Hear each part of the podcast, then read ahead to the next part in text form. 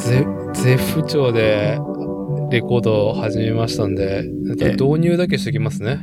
Yes. いやー、おかしいな、これ。デラ、おかしいな。ん心配だけど。はい。えー導入やります。はい。本日の日付は、2023年11月の4日土曜日、時刻が22時を前にしております。こちらは、作るをテーマに世間話をするポッドキャスト番組、作例。主催である私、伊達剛と、今回はラジオ戦士 DJ まこっちとのリモート収録に赴いております。よろしくお願いします。よろしくお願いします。おはようございます。おはようございます。こんにちは、こんばんは。いやー、寝てた わ。寝てましたね。僕も若干落ちてました。ああ、今い日、まこっち休みいや、仕事でしたね、今ああ、ご苦労様で日。しそた。うそうそう。いやいや。いやーとりあえず、なんか、今日、なんか飲んでんすかなんか飲むんですか、今日は。今日は、強めなの持ってきましたね。あ、ワもンうカ解ップ禁。もう解禁なんだ。いや、まあ、結局ね、お酒にね、優越がなくなったとか言いな、ながら、まあ結局週2、3日は飲むようになって。なるほど。いいと思います。ああ。じゃあなん今か日はこれで、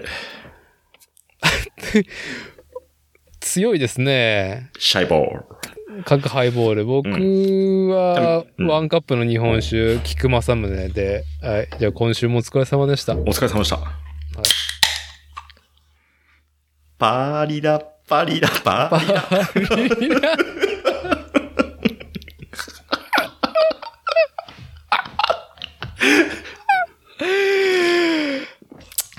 よーく考えよう。お酒は大事だよ。大事だよーです。え、粗相すると、粗相粗相いいですね。やっぱりいいいね。やいいー、ねびっくりしましたね、先週は。うん。そうそう先週か。先週か。はい。えー何の話かというとですね、今日は11月の4日、2023年11、11月の4日はですね、まあ世間の多くは、野球、プロ野球、日本シリーズ、阪神、オリックス、まあどちらが、さ、かっていうのに注目なのと、今日の未明0時からですね、進撃の巨人ファイナルシーズン完結編の、ついに、終わります。NHK で終85分、ね、うん。えー、アニメ、進撃の巨人、やりきるっていうね、うん。ところで、うん。まあ我々おじさんたちはね、こうやってリモート収録でね、ちょっと酒片手にやってますけど、先週本当はやるつもりだったんですよね。リモート。そうなんですよね。うん。うん。えーっと、我々が住まう知多半島、その中でも一番ね、えー文化が、なんでしょうね、こう、深い、栄えている、まあ、ホットスポットと言われる半田市ね。半田市。はい。愛知郡半田市か、あそこ。ん愛知県半田市。愛知県半田市か。うん。あーそう市市は、市は、あれだよね。そうか、そうか。うん。はい。あのーお祭りがあったんですよね。えーありましたね非常にレジェンダリーな、えーうん、4年に一度なのか5年に一度だね。 ?5 年に。 5年に一度で、コロナ禍で1年延期して、6年に一度になってましたね、今回のやつはね。はい。まあ、半田だし祭りという年に一回、半田市の各地区で、まあ、それぞれね、自慢の出汁があって、それを、まあ、引いて練り歩くっていうのはこの時期やっていて、で、5年に一度アベンジャーズするんだよね。アベンジャーズ、そう、5年に一度アベンジャーズする。あその、う結集するんですよね。結各はそう。い。で、まあ、なんかそんなんあるねっていう中で、リモート収録を夜やる約束はしてく、していた中で、先週の土曜日はですね、まあ我々家族は、まあちょっと昼から、うん。まあ夜をメインに覗きに行こうと思ってたところ、ジョイナスできたんですよね。現場で。まあこっち家と。そ家う。族セッション。うっかり。うっかり。もしかしているみたいな感じで。ね割とあれは、まあ波動でしたけどね。波動でしたね。あれは。ええうん。まあ私がね、あのー子供がちっちゃい出汁の上に乗れるっていうね、キッズコーナーの一角で、まあ写真を撮って、まあこっちに送ったら、ちょっとした後にね、うん。来たよみた いな。俺たちもいるよみたいなね。うん うんそうそうそう。あれ、僕は朝から行ってたんですよね。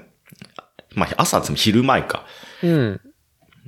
昼前ぐらいに行って、で、なんだかんだ一通り見て、で、まあ、実家が近いんで、一回実家にちょっと撤収して、そう、だからまあこっちは本当に、うん。その出汁がね、アベンジャーズしてしまう、その、出汁が集ってしまうような、なんだろう、中心部だよね。あの、うん三つ館ビルディングとか、半田市病院とか市役所とかね、官庁会がある中心部に最寄りの、半田の男、半田の中でも半田の男だったんだよね。半田オブザ半田な。半田小学校。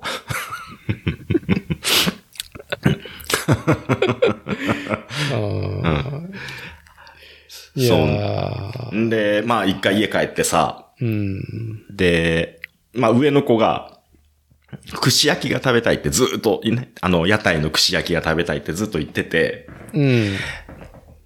で、分かった、じゃあ食べに戻って、そのまま電車乗って帰ろっか、みたいな感じはで、いはいあれが夕方でしたもんね。まあ、ダーティたちは来るって、なんとなく聞いてたけど、時間がずれとったもんで、まあ、うんあえて連絡はせんかったんですけど。で、戻りながら、まあ、串焼き買って、行くかと思ってさ。うん。でも、あの31台集まってる方にね、行くのももう31台なんだよね。うん、そうそう。だるいんで、うん。まあ、駅の方に向かう途中で、まあ、適当に買って帰れ、いっかと思って、あの、知多半田の駅の近くのね、広場のところで、ちょうどあれは、なんだあれはし、中ぐ、下半田中組の、あの、出汁なのかな飾り、ちっちゃいね。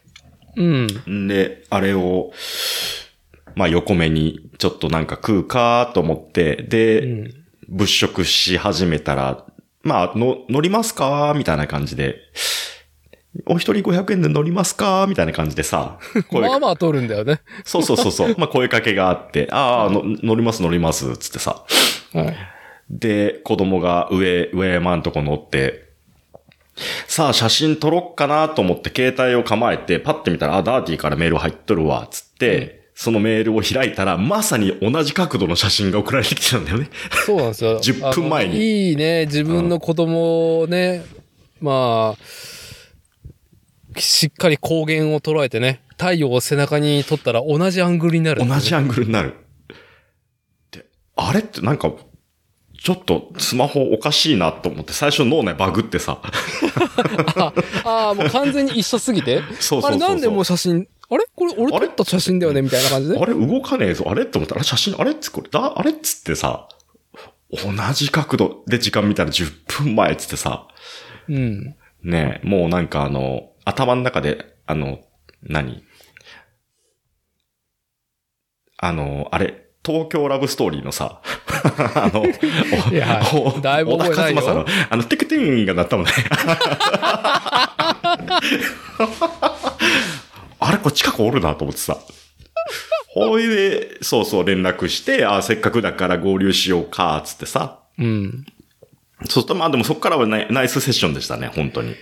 いやおかげさー、ね、まあこっち飲めるの、今日みたいな感じで。うんいや、電車ですから今日、つってね。いやー、久々にう、ん。クラブのパーティーばりに、あれなんで財布に入ってた金こんなになくなってるっていうぐらい、金がなくなってたからね。びっくりした。うん、なくなったね。なくなったねう。ん。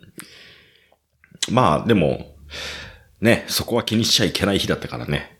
いやー、なんか、うん、その、やっぱり2020年の春から始まったコロナ禍うん。パンデミックでいろんなものがね、自粛とか開催、延期中止っていうのが繰り返されている中で、今年はいろんな催しがフルの状態でね、うんうん。うん配慮はしますけども、全力で以前のようにっていうスタンスでね、お祭り がいろんなものがやられる中で、今日もね、今週末も各地この3連休、祭礼、お祭りやってるみたいだけど、うーん。いや、半田出し祭りのうん。規模感、うん。ちょっと、ローカルながらね。まあ僕はもともと名古屋からこっちに7年前にね、移住してきてる人間だけどとは、まあまあこっちとはもう随分ね、前から知り合ってて、で、僕も高浜に住んでたとかで、よく足を運んでいて、半田出し祭りも、来てはいたんだよね、この5年に一度のアベンジャーズする時の。おうほうほう。あもう膨大な敷地にどんだけ店がね、出店、屋台、うん。企画があるんだっていうぐらいね。うんうん。すぐどこでもお酒飲めちゃうみたいなね。そうね。ホコ店でね。ホコ天でね。いやー、なんかね、飲んだね。ね。まあお互い飲みすぎて、俺もまあまあしんどかったけど、帰ってきて、うん。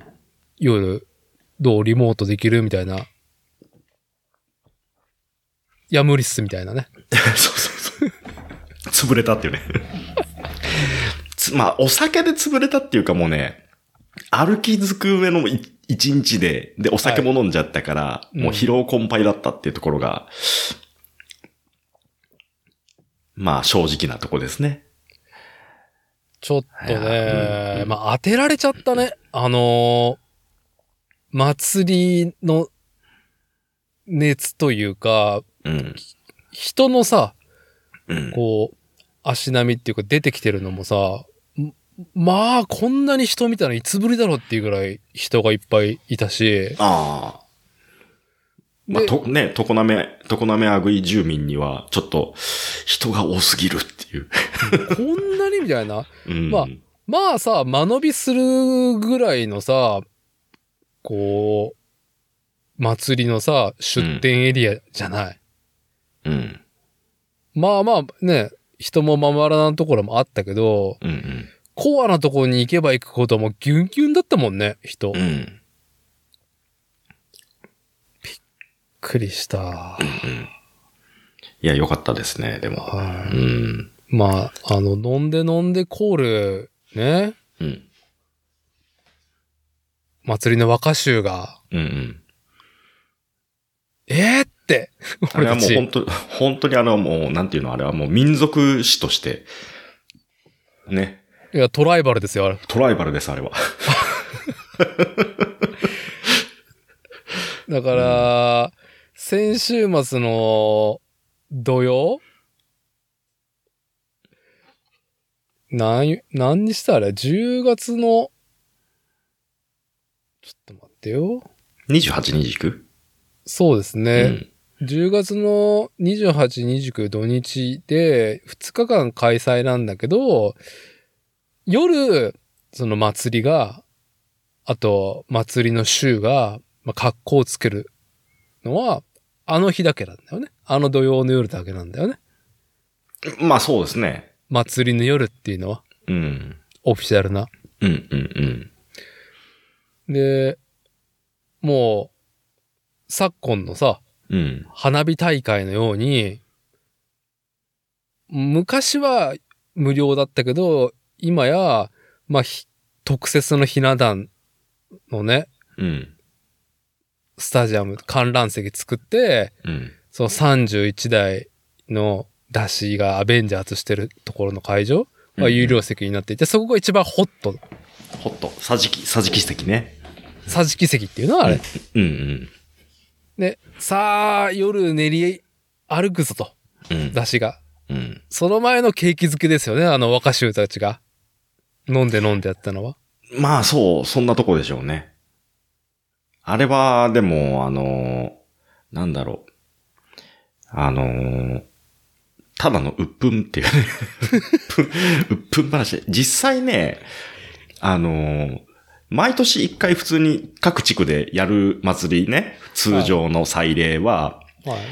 まあ、あの、神社から神社に、ね、あの、まあ、出汁を引き回してうん。っていうのがあるんだけど、まあ、その、神社に、こう、入れるとき、とか、出すとき、とかに、こう、何、ちょっと格好つけるみたいなね。ああ、はい。通常のスピードよりも勢いつけて入れるみたいな、よくあるじゃないですか。ああ、そうなのね。よくわかんないけど。そう、か、か、格好つけるみたいなね。うんそうそう。で、そういうのが一切封印されてるんですよ。出し祭りでは。あれは、桟敷席にお金を払って、見に来ていただいた方に、はいこれはどこどち、どこどこ地区の何々社です。何々車です。どこどこの、誰、な、どういうのがあって、うんちくを語ら、か、喋りながら、紹介して入れてくから、はい。みんなお行儀よく入ってて、お行儀よく入れるんですよ。ああ、まあ文化遺産的にね。うん。で、その入ってく順番も決まってるから、その、まあ、31台勢揃いするとこの前の通りに、順番にね、綺麗に並んで、で、まだかまだかって待ってるから、みんなイライラしてるんですよ。 そう。まあ、で、実際その会場にね、全部集結したら、まあ、撤収時間まではね、うん。もうみんな、まあ、やることね、ある人はいいんですけど、ね、もう、若い衆とかはね、鬱憤溜まってんですよ。空き時間だよ、もう、待機だよ、待機、みたいな。背景。だから、ああいうところで、ね、輪になって、メガホンを口に加え、上を向き、はい。ね、日本酒を流し込 むと。ね、そういうことが 発生するんですね。ああ、いいよね。あの、な、どう、100人はいなかったと思うけど、50人以上はいた、ね、祭りのね、若衆が、うん。うん。もう、メガホン一気みたいな。あの、語尾を上げる。疑問系みたいな感じで。メガホン一気みたいな。やっちゃうのみたいな感じで。いう絵を見て、ぎょっとしてがこっちも酒ね、あの、久しぶりにさ、外でさ、気持ちよく、ね、日が暮れ始めて、でこう飲んで気持ちよくなった時に、うんもうなんかこう、原初風景生命の。お酒の原初風景うーわ、すっごい文化継承してるなっていう。本当あれ、やる側、やられる、やられる側、本当に、あ、もう悪夢ですからね、あれね。悪夢ですね。あー悪夢です、ね。で、もう無理無理っつってね、もうこぼした日に、あ、あ、そうそうそうそうっつってね。うん、そうそうそうそうっつった ら、あの、飲んで飲んで飲んでは、あの、ずーっとね、もう、俺の高校、10代かっていうぐらいのさ、うノリが、うんまだやってんのと思ったら、んそそそそからの、よーく考え て、お酒は大事だよは、わ、ニューウェーブか、みたいな、こういうの今できてんだ、みたいなうん。うんっていう一連をあの短い時間に垣間見て、まあ、すわあ、ちょっとわあ、うん。ね。で、大量に流し込まれる国盛りですよ。なんだろうね。そっちのお 酒。ええそうですよ。いやもうちょっとね、現地でも聞いたけどさ、まあ改めて聞きたいんだけど、ー、うん。ずっと、その、ハンダの中心部で生きてきて、で、うん。ティーンを、うん。まあ、完走したまこっちさんじゃないですか。はい。当然こういう祭りに関わっていた。うん。思い返してみると。もうほんとね、僕は向いてない。 けど、けど、やっぱりその、なんだろう。げ原体験に入ってるんだろうね。その、出汁と、はい。林を見ると、こう高まっちゃうっていうところはありましたね、やっぱり。うん。うん。ああ、久々に見たけど、あ、やっぱいいなーと思って、で、今日まあダーティーと、この、まあ、収録始まる前に、はい。まあちょっと YouTube に上がってるだろうなーと思ってさ、うん。で、いろんなその地区の林聞いてたんだけど、やっぱね、自分が一番馴染みがあった組の、うん。その、んまあ普通に車引っ張ってる、出し引っ張ってる時に、シャギリって曲とかやるんですけど、はい。まあいろ、いろんな組がいろんなアレンジでやるんですけど、うん。やっぱごひいきのとこがね、 一番いいな、みたいな。そう。やかましい。刻まれてる、刻まれて刻るままこっちの体に。そうそう。そうそうそうそう。ああ。うん。で、実際この前の、あの、出し祭りの、え2日目の夜かうん。のやつもちょっと上がってて見てたらさ、うん。えっ、と、一番最後に出てくるのが下半田地区の、まあ、4組、4両で、はい。で、中組と北組っていうのが一緒にこう、出てくるやつを追いかけてる動画が上がっとって、うん。で見てたんだけど、まあその中組の出しがもうね、こう、なんていうの、普通のあの、広い道あったじゃん。半田駅の前の。うんあ。そこ、提灯をこう振り回しながらさ、こう、ジグザグにこう、引き回しててさ、はい。あ、いいね、ふ二日目の夜って感じするね、みたいな。ああ。そそうそうそう。だから、お行儀よくやった出し祭り。なんだけど、最後はちょっとあ遊んでるみたいなね。うーん。まあうんそういう文脈がね、ちょっと見えるわけなんですね。そうそうそうそう。ああ。いいですね、と思って。馴染みがあるね、組の、地区の、まあ、林を、まあ、聞けたっていうのとね、うん。あ、夜まで見ときゃよかったかな、とかも思いつつも。うんう。うんん。まあでも、まあね子連れだとね、どうしてもね。う。うんん。そうそう。上の子がさ、あのー、リンゴ飴、な、なんか一番最初にね、屋台バーっと見て、何が欲しいって言ったら、まあ、リンゴ飴食べたいって言ってて、うん。ああ、終了、わかったわかった、つって。で、リンゴ飴でかいじゃないですか。でかで、でかいリンゴ飴と、大抵姫リンゴみたいにちっちゃいやつも出してるとこあるじゃないですか。い。うん。で、ちっちゃいやつあるとこがいいなと思って見てたんだけど、まあ、ち、近くになくって、うん。で、まあいいや、でかいのでいいやと思って、で、見たらさ、その、でかいやつをカットして、カップに入れて売ってもいたの、そこは。へえ。そう。んで、あ、これ、カップのやつでいいじゃん、つって。うんでかいのこれ一個食べれんよ、多分しんどいよ、つってさ。ねで、上の子が欲しいから下の子も一個まるっと欲しいじゃん。ああ。絶対食べれんからカップで買って半分こしやーって言ったんだけど、うんもう憧れがあるんだろうね、あの一個のフォルムにね。フォルムに。うん、そういう話じゃねえんだって。俺はあれと対峙したいっていうね。そう。んで、まあ分かった分かったっつって、じゃあ好きなの選びんっつってさ。 で、一個ずつ買い与えたんだけどさ、まあ下の子はね、でかいから、まあやっぱ噛みつけないのね。だから最初に、もう僕がもう一回ガブッとやって、うん。で、入り口を作ってさ、で、こっからだったらかじれるから、つって。はい。デススターの、まあね、そう。突破口を。そう、しそうシールドを破ったみたいな感じにしといて、はいまあ最初はね、まるっと与えといたんだけどね、30分ぐらいネブネブしてたからさ、うんまあ突破口を与えたんだけど、上の子がまあずっとネブネブネブネブしてんの。うん。とで それも開けてあげるわ、つってさ、うん。もう、よだれまみれのリンゴ飴をさ、ガブってやってさ、んで、与えたんだけどさ、その時に気づいたんだよね。でずはいって渡したらさ、あありがとう。俺さ、歯がボロボロだから噛めねえんだよ。つってさ、今上の子さ、歯がさ、抜けてるからさ、ああ、し小学、低学年でね。はい。んで、前歯もグラグラなところがあるから、 これ噛めねえんだわとか言ってさ、デレ笑ったんだけど、お前買う前に気づけや、それっつってさ、いや、でもそんなことよりも、本当にリビド。リビド。うん。はい。そいやーなんか、羨ましいなっていう、もう、僕はう。うん。全く土着の祭りがないとこに生まれ育ってんのね。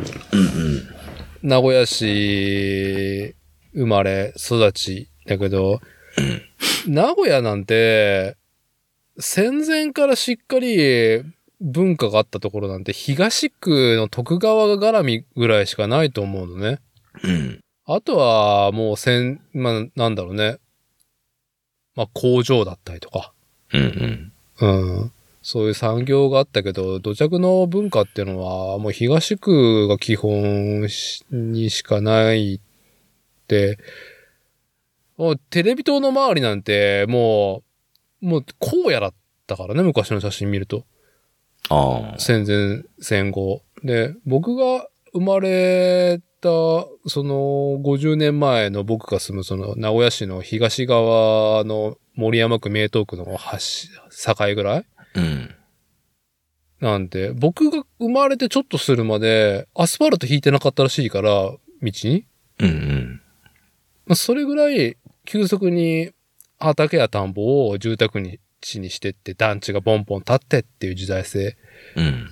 だから、うん、脳震災みたいなものはずっと土着であったんだけど、うん。でも、田んぼ畑を潰して住宅街が建ってるから、そんな脳震災も滅んでいくわけなんですよ。うんうん。全くなくて。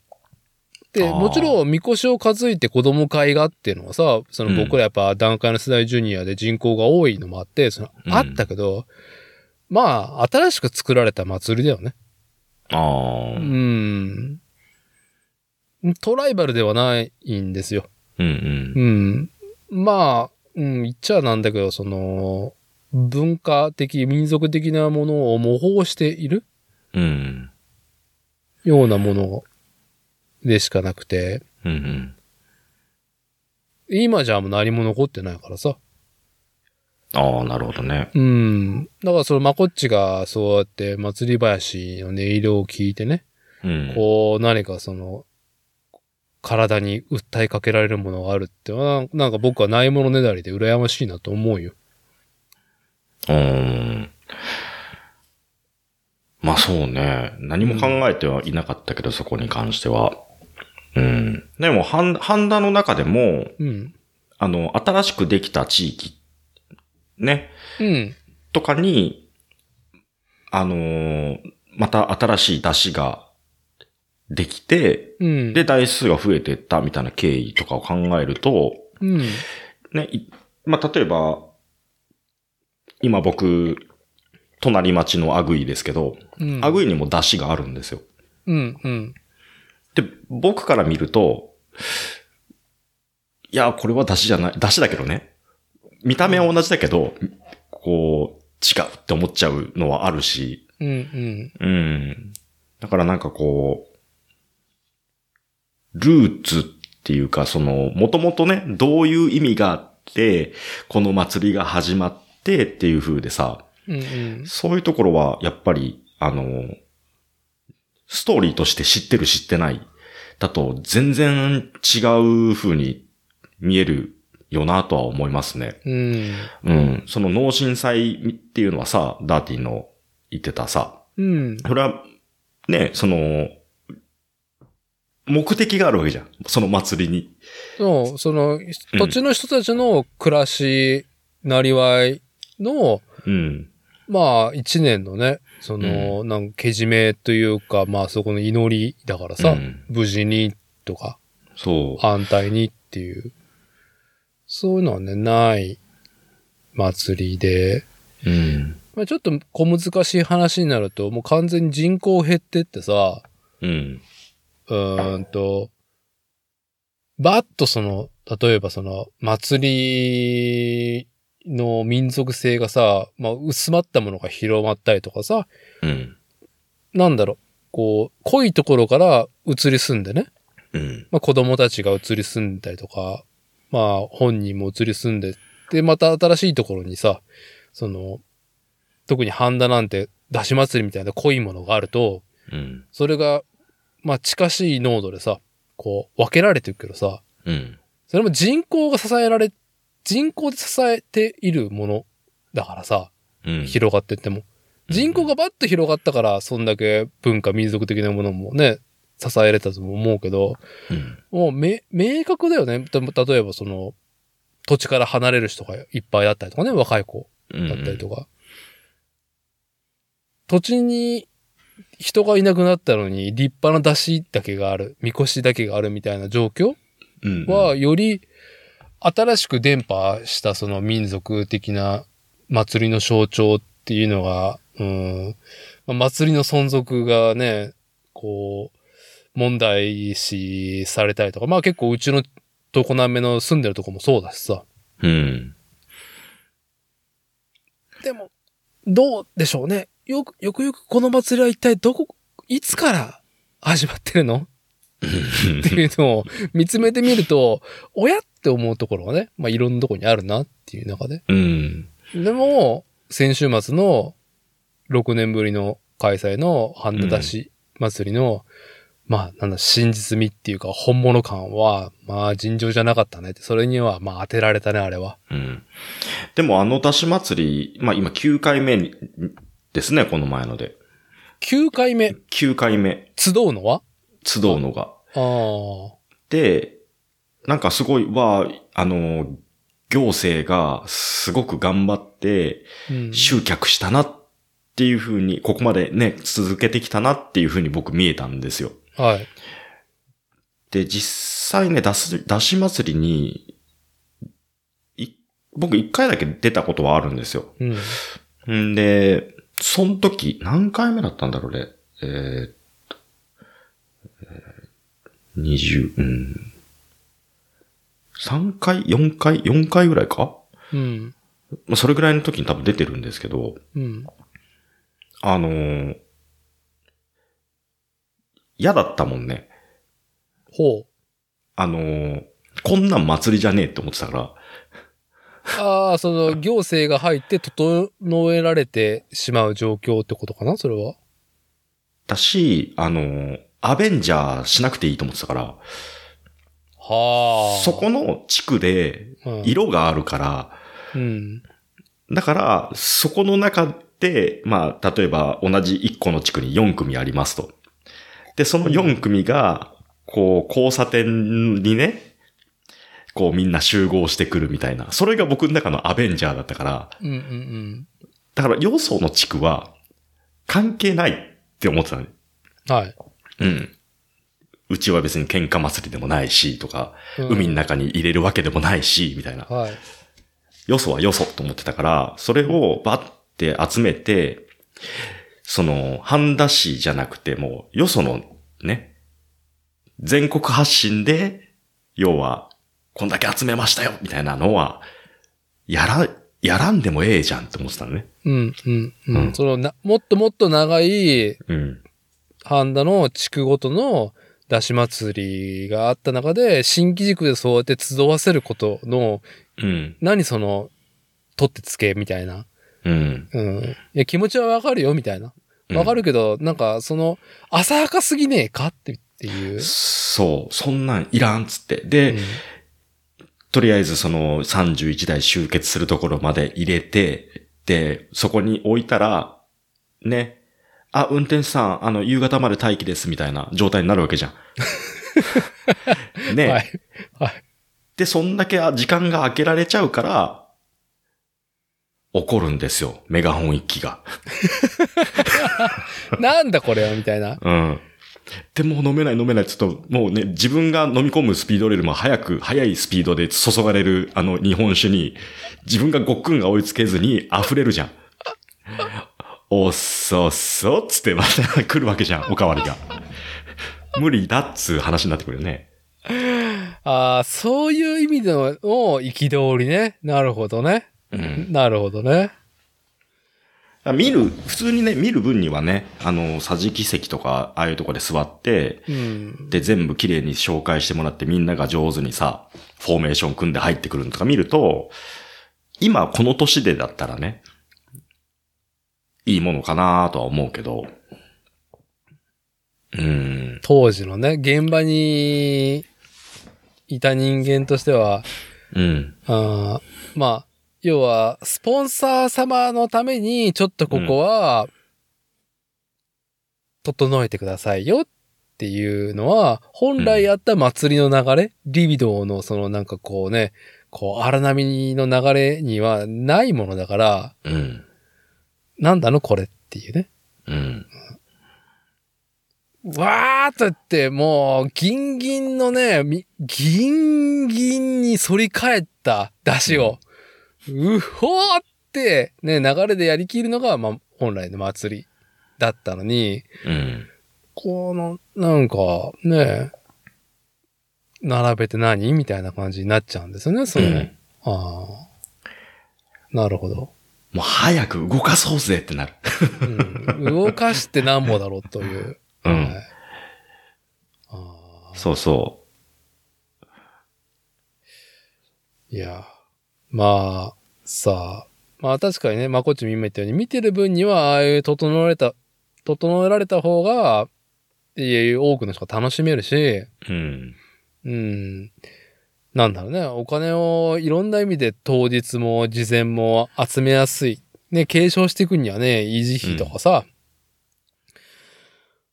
まあ、祭りなんて、みんなね、祭りで積み立てしてね、土地の人たちがやりくりしたのが、まあ、だいぶ崩壊してるはずだからさ、どこも。うん。あと、なんかあの、お金、今お金の話もそうだけど、あの、ごまったの、要は、えっ、と、なんていうの、車輪、タイヤタイヤ。木でできてるタイヤなんだけど、はい。あの、判断に限らず、あの、どこの地域でも、まあ、出汁があるとこって、大抵その木のタイヤ使ってるじゃないですか。はい。もうないんだって、木。その、立派なそんな木が。タイヤにできるような。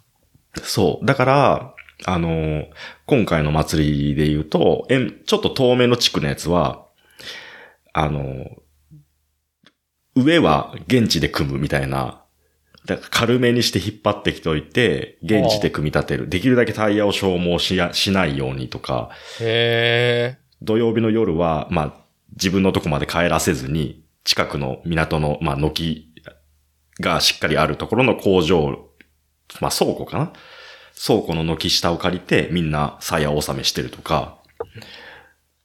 で、ここじゃなくて、えっ、と、まあ、地流の祭り携わってる人とちょっと喋っとってさ、うん。んで、まあそこでも出汁の、要はそのタイヤの消耗がやっぱあるから、つって話をしとって、うん。今はまだいいけど、たまたまね、そういう、あの、いい気が出たと。とりあえず抑えるみたいな。で、抑えてから、金の工面は後で考えるみたいな。だからそれぐらいないんだって。あの、で、要はかいその、うん。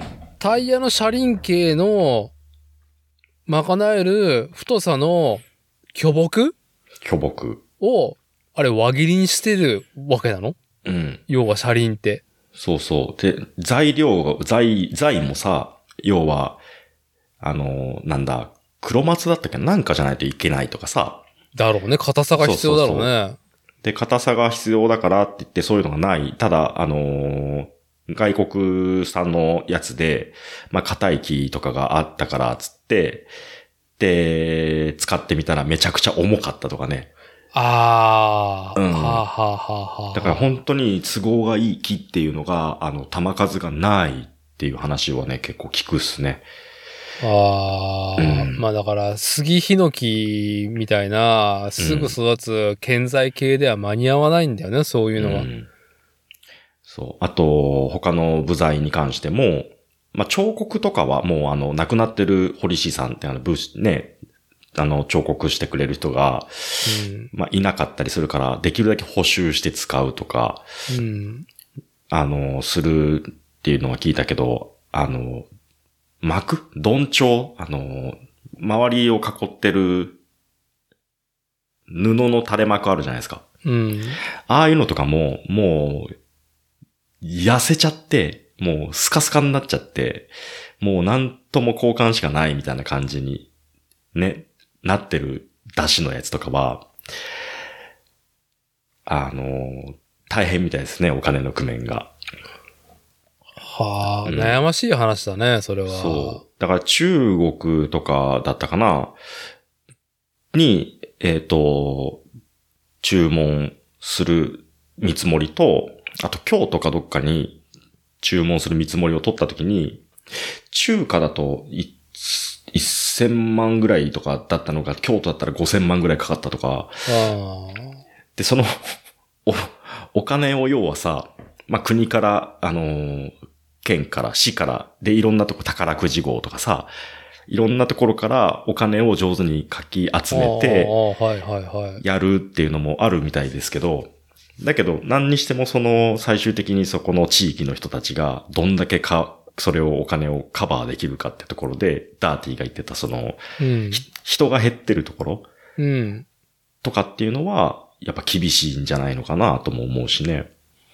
ねえ。うん。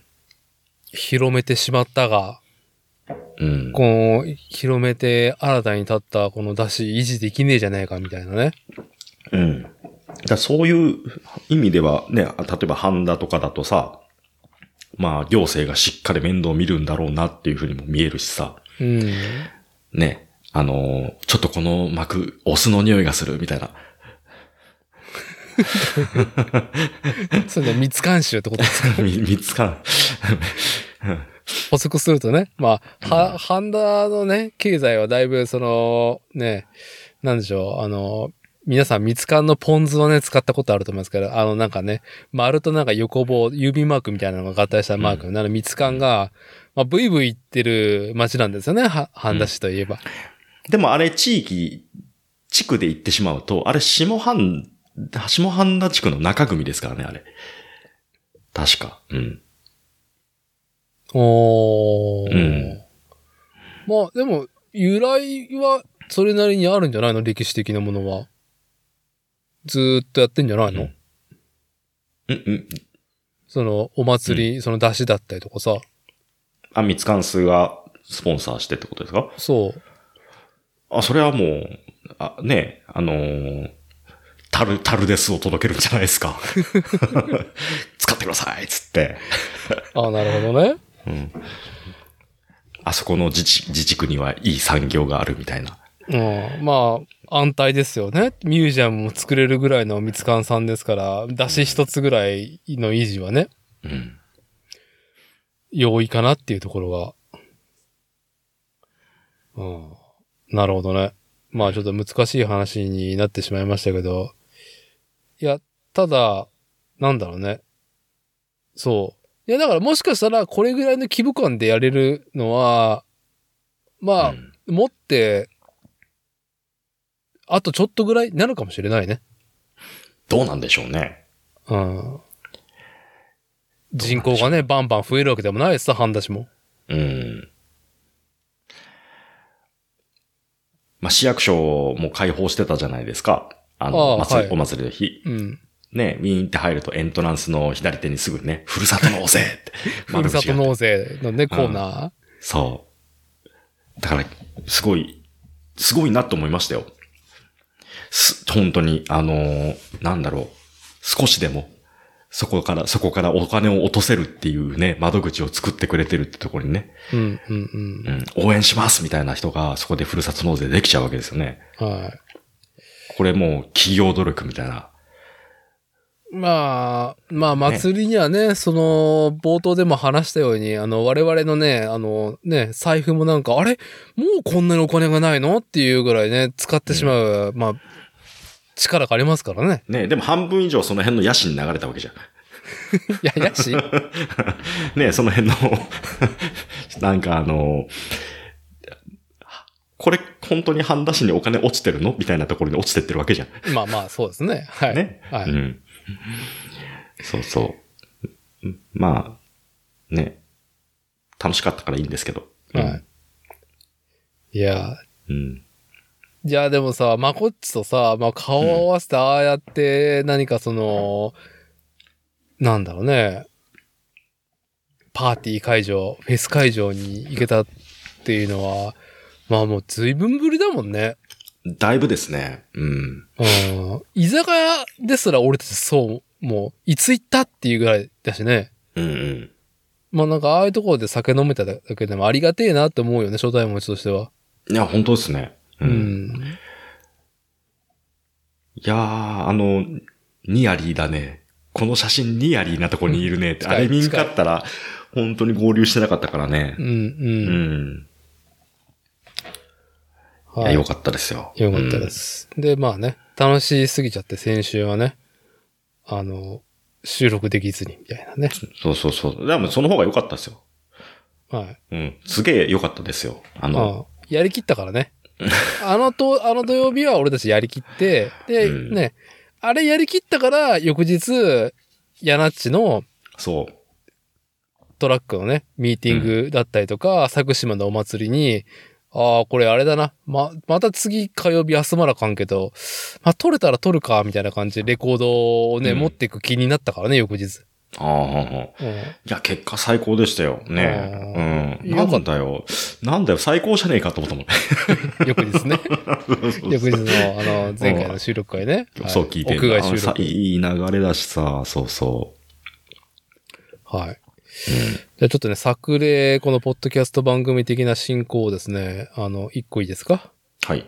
はい。あの、リスナーさんにね、投稿フォームね、えーお便り募っている、えー地味に募ってるんですけども、うんちょっと随分前に、えー送られてきたものをね、紹介できてないもんで、ちょっと今日、まこちさんとまた、えーリスナーさんの声をね、拾っていきたいなと思うんですけど、こちらのポッドキャスト番組作例番組コーナーへのね、投稿フォーム開いておりますが、リスナーさんの憂いもしくは自画自賛をお送りくださいっていうところで、憂いと自画自賛投稿フォームオープンしておりますが、これはですね、ちょうど長らく収録できずにいた夏明け2ヶ月弱収録できない状態が続いて、いよいよ収録できましたよ、できましたよ、みたいな、はい、うんうん SNS だよりをですね、拾ってもらったリスナーさんから、はい、えー、届いております。ラジオネーム、ペイバックと、ファン、ズボーイ。あ、改めて、社畜ゼネリ。さんからね。いいです ね。しえー社畜ゼネリ的な、社畜ゼネリ。これ上あ、上手ですよ。いや上品な、上品でいいですね。社あの畜、ゼネリ。いいですね水星の魔女のね、社畜えゼネリではなく、社畜ゼネリ上手で、社お上手ですねっていうねお上手ですね。はい。ご無沙汰しておりますですね。。スターを出しておりますすっていうところで、はいはいはえいー投稿された内容が、憂い自画自賛ではなく、そのうん他、楽しみにしてますと。うんうん。内容が、殺人光線降り注ぐ夏もやっと終わりが見えてきましたね。収録再開されるとのことで楽しみにしています。海外で視聴させていただきます。アーレアクタツト。はいうん。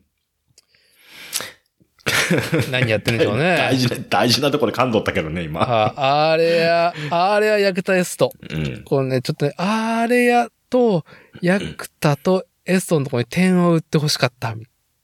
ああ、なるほどね。最後投げられたね。はいは。はいいはいはい。社畜ゼネリー、はい。シャニシャディクがね、社畜、社はい畜決でね。闘の前にね、言うね、決め台詞ですけどね。はい。あのー、決闘の前っていうか、あの、決闘のね、まあ、条項が読み上げられて、はい、うんじゃあやりますねっていうのでね、言うんですけど。はい。でですね、まあ、ありがとうございますって感じじゃないですか。はい。はい。まあね、お仕事何されてるのかなみたいな海外でね、うん視聴させてもらうと。海外なんですね。はい。出張かなみたいなね。うん。で、しゃうん。続いて、うん。同じく、ラジオネーム、シャチックゼネリ。ちょっと変えてきましたね。同じ同じ人です。同じです。はい。ファン、ファンザボーイさん。ファンザボーイさんね改めて、社畜ゼネリね。漢字で社畜だったのが、今度は、カタカナで、シャチックゼネリ はい。さんから、憂いが届いております。うん。結構長いですよ。社畜で、社畜で憂いってもう、もうね、もう完 いい感じ璧。だよもううちのね、このポッドキャスト番組作例にぴったりなね、憂い喜んで受け止めるのはこの番組のね、唯一のね、あの、喜ぶポイントだと思いますんで。はい。内容が、年を一つ重ねるや否や、 な、畜舎でコロナに羅漢し、いや、強い言葉ですねう。ん畜舎、社畜の地区でね、社、ね、こ うん畜舎でコロナに羅漢し、子供と見に行こうとした、子供と見に行こうとしていたサンドランドは、家内がこう連れて行ってしまい、買ってきたパンフレットは、感染対策として遠巻きに眺めることしか許されず、回復後は、後遺症なのか、収穫、味覚がほぼないまま出張に出向いて2週間が経とうとしてい ます。あー辛いなーだから海外に出張なのかなこのコロナに羅漢して、はい、あー何日が経ちましたねっていうので大丈夫ですね。はい、じゃあ行ってくださいみたいな感じで、いやー社畜ゼリーさん。ごご当地グルメも楽しくないっていうね。ええ はい、続きます。その間、2週間連続配信を聞きながら、どうにかチクムをこなすことができました。お礼方々でいいのかなうん。インドの夜空に憂いを放つ次第です。 よろしく供養くださいますようお願い申し上げます。でね、一旦ここで切れて、最後に、花はスパイス、かっこ毎日ビリヤニの匂いがうっすらわかる程度にしか回復していません。これは帰国後の憂いにしておきます。歯医者さんも行かなあかんです。長文にて失礼しました。以上です。だい ぶ、だいぶ味覚収穫死んでますね。いい憂いが届きました ね。いやー、お気の毒にっていう。 きっついですわーってコいうね。ロナ、コロナになって治っていったって感じなのか。治って、まあ、な、僕よくわかんないけどさ、会社勤めじゃないから、あの、まあコロナ、羅漢した後、回復としてうん。何日後は、まあ、常人ですよっていうジャッジがあるんでしょ会社では。やっぱり。 5類だと、まあ、学校とかのね、基準でいくと、あの、5日間とかよく言うじゃないですか。うんうん解熱後何日、かつ、あの、い5日間とかさ、うんそれと同じ扱いしましたけどね、僕の時は。うん。いやー、インドか。いやー、だってさ、その、鼻とくね、味覚がダメだっていうのも筆頭だと思うけど、まあ、うんうんだるいんでしょうね。ああ。うん、倦怠感あると思うよ。今ね、だいぶ治ってらっしゃるといいですけどね、シャジックゼリーさん。どれぐらいの間味覚死んだんだろう。ね結構長いこと戻んない人いましたもんね。あ、本当。うん。うち大丈夫でしたけど。うん。うん。はい。はいやー、でし、インドでしょまあ、うん。いつも行ってるのか、今回初のね、社畜渡航だったのが、どっちかわかりませんけど、まあ、さ、しんどいじゃん。まず海外。うん。いやー、やだないや、もう県外でもしんどい。県外でもしんどい。うー。ん。しんどいよね。もうなんしんかどい泊まるのもしんどいもんね。うん。市外でやっと。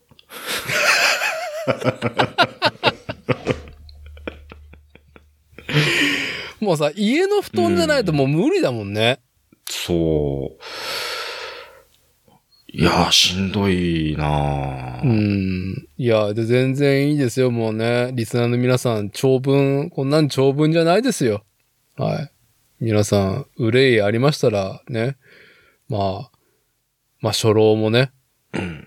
なんだろう、前半と後半のおじさんがね、初対持ちいますんで、うんあの、パーソナリティに。まあ、疲れてる方ね。いや、疲れてるね、おじさんしか聞いてねえと思うから、この番 組。思考性としてね。うん。どちらかっつうと。うん。はい。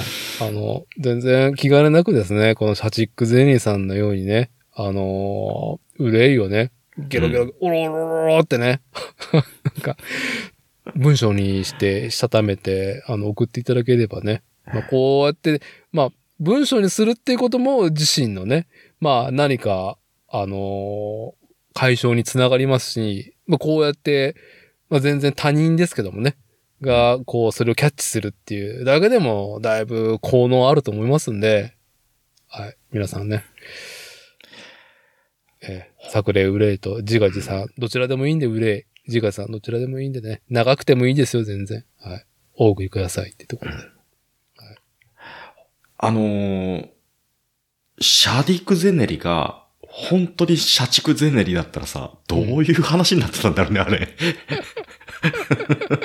もうなんか、いやいやいや、社畜だったらあんな乳首出るか出ないかのあんなね、加工してないよ。あ、もっとシャンとしてる。ちゃんとしてる。ちゃんとしてる。はい。わかんないですよ。社畜すぎてああいう振る舞いだったかもしれないですよ。まあまあね、結局シャディ君はね、非常にいろいろ考えて、うん。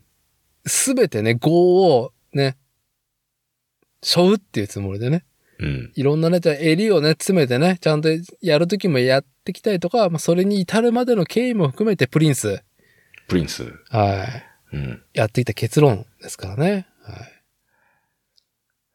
社のためならこの一命を落としてでもみたいなめ 考え方のシャディクだったら、はいねえ。たまあでも、周りはギャルに囲まれてますけ どね。あれも振る舞いですよ。何がですかそういう、社畜としての振る舞いですよ。いやー、社畜でもあんだけね、ギャルズに囲まれたら、まあまあなんか頑張ろうかなと思うよ。そんな、ね、かないや、使いしん、じゃあ、ギャルズに囲まれてる職場しんどいと思いますよ。いやー。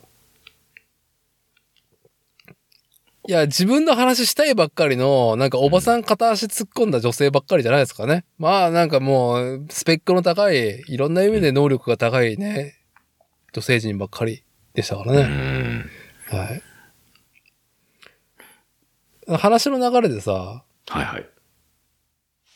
シャディクガールズの中で一番、シャディクガールズもいろんな方向性がさ、示されてるじゃないですか。うん。メスガキから、うん。まあ、ミステリアスガールから、うん。委員長系とかいっぱいいたじゃないですか。うん。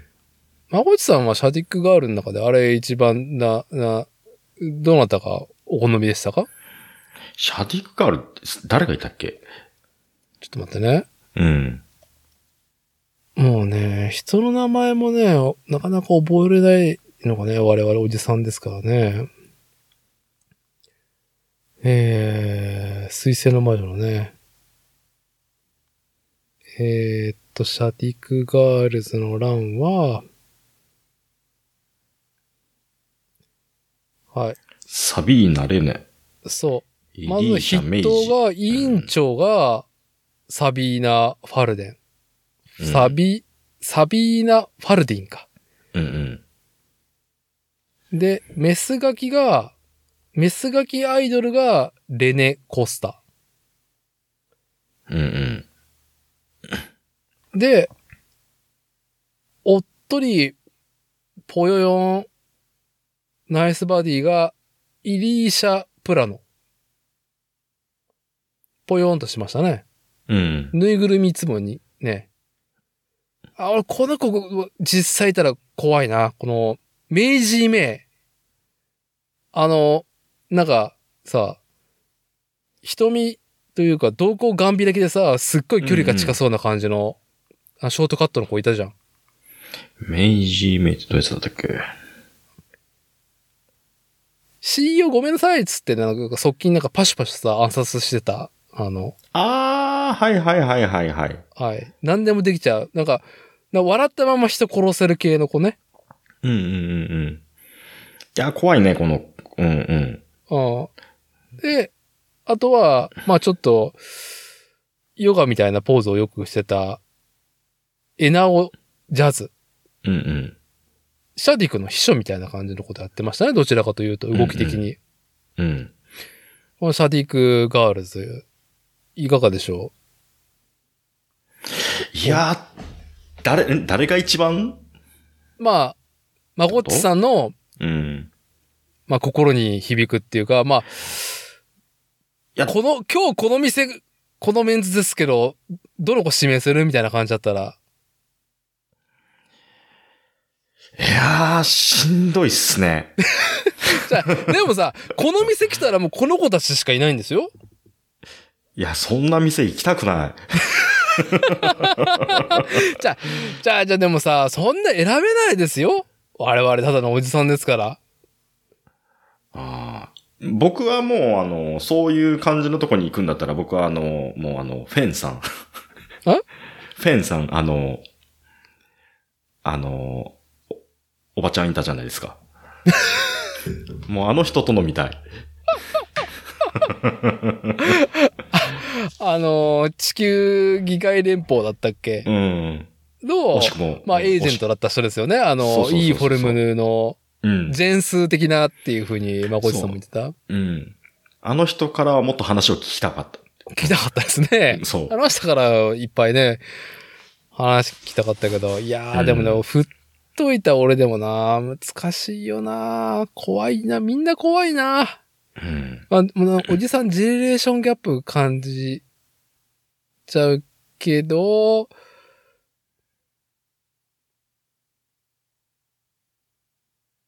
いや、まあ僕はやっぱね、エナオジャズさんですね、秘書やってた。う。うんん。あの人が一番なんかすごくまともというか、おじさんの話も聞いてくれそうみたいな。ああ、なるほど。はい。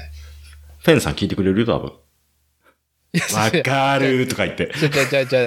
だから、シャディク、ね、あのね、キャバクラね、キャバクラグラスレうん。ー、ね、行った時に、まあこの子たちしかいないですから。いや、だってキャバクラ、だって、キャバクラにっていう、そこの例えがもう、だってもう、聞く相手間違ってま すって。もう、すキャバクラ行くのがストレスだから、そんな。そうですね。はい。うんすいません。振り方間違えましたっていうところでねは。はい。い。でも、最近あれですよ、あの、何ですかまあ僕もね、社畜、はい社畜ゼネリプレイをしてる中で、はい。ね、家帰ってきて、まあ知れてるじゃないですか、自分の時間取れる時間なんて。うん。うんね、その時間を、あの、ジャッジアイズにつつ、 ジャッジアイズを見るっていうのに、え、ジャッジアイズって何なんだっけあの、竜が如くシリーズのさ、キムタクのやつ。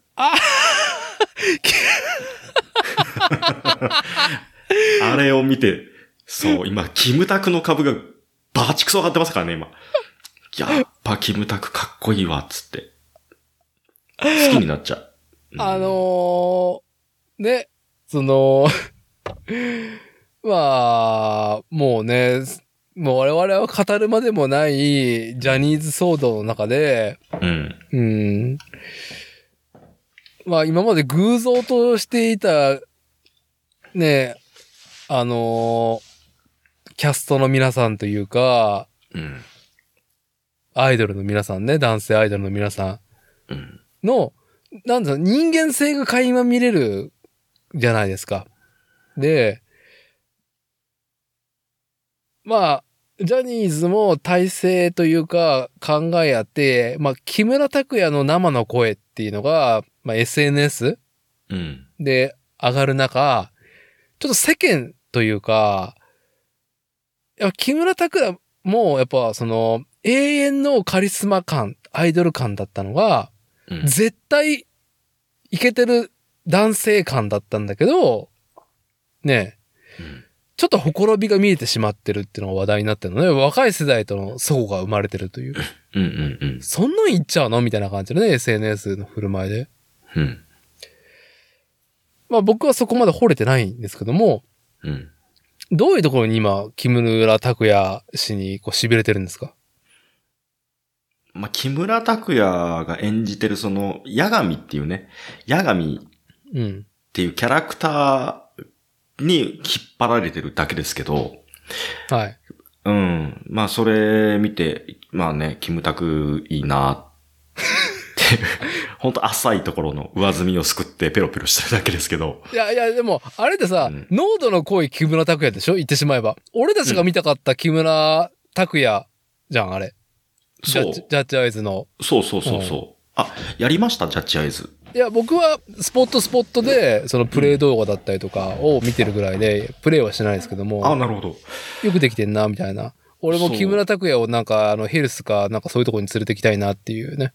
ああ、もう、あの、スサブストーリーはもう一切なしで、メインストーリーのやつをさ、ざーっとね、垂れ流してる人のやつを、まあ見たんだけど、はい。まあ、いいわーって。俺見てないんだけど、その、うん。もういつでも、ちょ、待てよって、ちょ、待ってよね。ちょ待てよ、一回だけだったかな、メインストーリーで出てきてたの。ちょ待てよ入るんですか、うん。ちょ、待ってよはね、ちょ待てよカットイ一ンするん回、です一か回、一回だけ、なんか、あ、やっと出たって思って見た。今、あの、続編のね、ロスト、ロストジャッジメントだっけあ、続編があるんだそうそう。うん2000、それは2021年出てるんですけど、で、それをまた今ね、見始めてるんですけど、うんうんうん。うん。キムタク熱に今すごいどっぷりです。いいですね。うん。いや、面白い。あの、うん。面白い。あれだから今、はその、は SN SNS でさ、うんうん。うんその、ちょっと相互が生まれてるとか、その辺の文脈僕何もわかんないんで、うん。うん。ただまあ、ねえ俺たちの見たかったキムタクは、まあ、あの中にいますよ。うん。なんかここってさ、あの、まあアニメ基準に話してしまいますけど、うん。声優さんね、うん。うんキャラクターボイスやってる方が、うん。まあ不祥事、うん。まあ不倫だったりとかうん。した時に、うん。その方が出ている作品が、うん。まあ台無しになるというか、うん。うん。まあ例えば降板したりとかさ、うん。するっていうことうん。まあ、演者の人に作品が引っ張られてしまうっていうことが、まあまあ、耳にするんですけど、うん。社会的にね。でも僕はどちらかというと、うん。もう、あの誰が演じてるからこのアニメ見たいとかじゃないから、うん。この作品が面白そうっつって、ちょっと覗いてみたら、もう最高ありがとうございますっていうところで、さすがこのキャラクターボイスっていうところでうん。喜びがあるんですけども、その人の私生活とか、普段の生活って全く関係ないのね、僕は。うん。その声優よりも見ているアニメのそのキャラクターうん。に続行になるわけだからさ。物語であり、そこに立つキャラクターたちに。うん。で、木村拓哉もちょっと近しいぐらいのものがあるなと思ってて、うん俺たちの木村拓哉ってのはもはや偶像になってるじゃん。うん。うん。そう、そうですね。うん。もはや。あんだけ木村拓哉前としていろんな作品とかメディアに出てつ、出続けてきてるから、うん。あんま外れたことしてないじゃない。どちらかっていうとね。うん。まあ結構声優の仕事で器用なことやってる時もあるんだけど、うん。でも俺たちの木村拓哉って、ちょ待てよ込みじゃん。だからなんかね、その、SNS とか若い世代にそぐが生まれたとか、うん。いろいろあったとしても、なんか別になんか、あ、そうっすかみたいな感じで。でも俺の木村拓哉はもう俺の木村拓哉でしかないしなっうん。ていう価値はあるなっていう。うん。その、祖母が生まれたっていうのは、ただのあの、ジェネレーションギャップみたいなものだとするんであれば、うん。ね俺の知ってる木村拓哉、拓拓哉だったら、そうやって言うだろうなって思っちゃいそあそうよね。まあ、う。言ってしまえばね、その、みんな違ってみんないい論に乗っかるか乗っかれないかだったりとか、もうそのジェンダー的なね、いろんな配慮だったりとか、いろんなことも含めて。うん。うん。まあちょっとそれ言っちゃまずいなってことをでも言ってしまってるとしても、うん。もう木村拓哉だしな、みたいな。そう。なんかそんな、なその、どういうことで祖母が生まれてってこう知らないからね、いうん一方的な感想だけど、で、そこさ、なんか掘る気にもなれないしさ。まあ、掘ったところでどうしようもないもんしか出てこないからさ、あ、一個あるのはそこに興味がないでしょ、まこっち。ないね。唯一興味があったのが、こちょこちょベッドって 何っていう。うん、そこで終わってる。じゃあさそれ以降は。ずるいよね、もうなんかさ、うんネーミングだけで引っ張ってるよね、あれ。うん。こちょこちょって強いよね。多分うん、当人たちはこちょこちょベッドってさ、言ってないはずでしょ。うん。多分ね。あれは報道側が作ったんでしょうん。親父ジャーナルですか。親父ジャーナル的に。ジャニーズ性加害のやつとかずーっとさ、うんニュースとかでもいろいろわー、わーわーやってましたけど、もはうほんと、ほんと興味がない。い。うん。もう、うん。もうなんか、もうちょっと他にさ、流すもんあるでしょって思っちゃうもんね。うん。はい。石丸真二出せよって思ってたもんね。はい。 僕は。うん。まあ、明日、息子と、息子は楽しみにしてた、すみっこ暮らしをね、映画見に行こうと思うんですけど、はい。ナレーション、イノッチだったんだよね。ほんほんほん。急遽降板だもんね。ああ、もういいんじゃない降板すれば。 うんうん。もなんかそこに、ねあうあ、んそうっていう、う、うんそうですか。いや、うーん、いや、あ、そうですか。っていうね。うん。別になん降か、板しても成り立つんならでもいいんじゃないですか。うん、うん。ジャッジアイズはうん。成り立たない。その人じゃないと。でしょうん。やっぱり、ヤガミはキムタクだし、ハムラはピエール滝。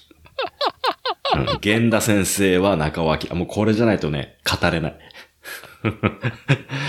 うん。でもそれはす、さあ、すごいなと思ったっすよ。うん。あ、俺たち、俺の見たかった、俺の見たかったピエール滝だし、俺の見たかった源田先生、中尾明かんだし、とかさ。ちちゃんとね、それがハマって、うん、見れたから、うん、楽しめた。一気に、だから結構長い尺だったっすけど、一気に見たもんな今更だけど。ピエール滝が、うん。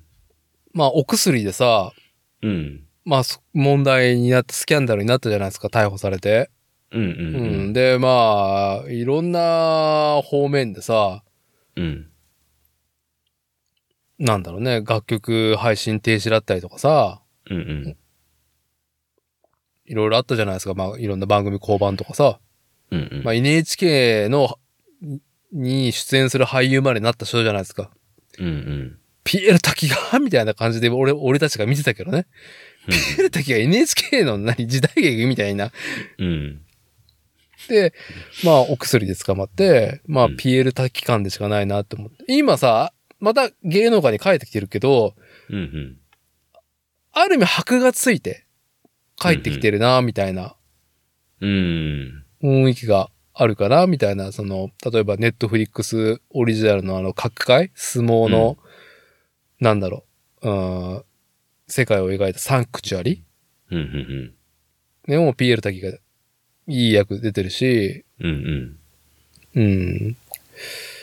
なんか、まあそういうね、反射的なところに PL 滝が来ると、あ、納得、説得力強えなと思っちゃうんじゃんね。うん。もうね、まめちゃくちゃハマる。 うん。なんだろうね。やっぱ、その、それってさ、現実のさ、情報もさ、うん。その本当のね、はい。その作品の中だけじゃなくて、うんその作品外のとこでのキャラクター像も上手に機能してる例じゃないですか。はいはいはい。うん。だから、そういうのってなかなかね、ない、少ないよなとも思いますしうね。ん。うん。なんか PL だけの最近の活躍見てると、あの、アイアンマンのトニー・スタークを演じてるロバート・ダウニー・ジュニアっうん。て、僕は、なんだろう、一回ハリウッド外れる前から好きで、で、帰ってきた時に、なんだろうね、久々に映画に出るなっていうつもりで見てたら、どうやら、すいろんなスキャンダルお金と女、だったっけな、うんうんあと薬もだったかなうん。なんかめっちゃ、その、なんだろう、バブリーな感じのことで横着して、うんうん。一回破産してんだよね。うんうんで、トニー・スターク、アイアンマンうん。うの。ん。で、武器商人うん。で、まあ、経緯がつアイアンマンになるんだけど、アイアンマンになって世界平和に絡むんだけど、でも、うん。まあ、富豪うん。としての世界のズレ感をああずっと描いてるわけね。う。うんん。に、ハマり役なわけなの。本人自体もね。うん。本人自体がハマり役のパターンっていうのは、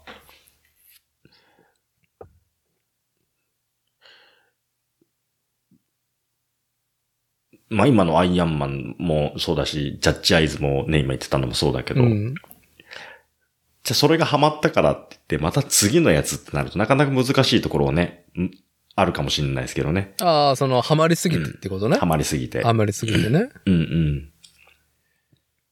だけど、ほんとハマってんなっていうのを見た時の、こう、高揚感、興奮っていうのはさ、うんうんうん。まあ、ほ他に類を見ないあぐらいのものになるっすからね。はい。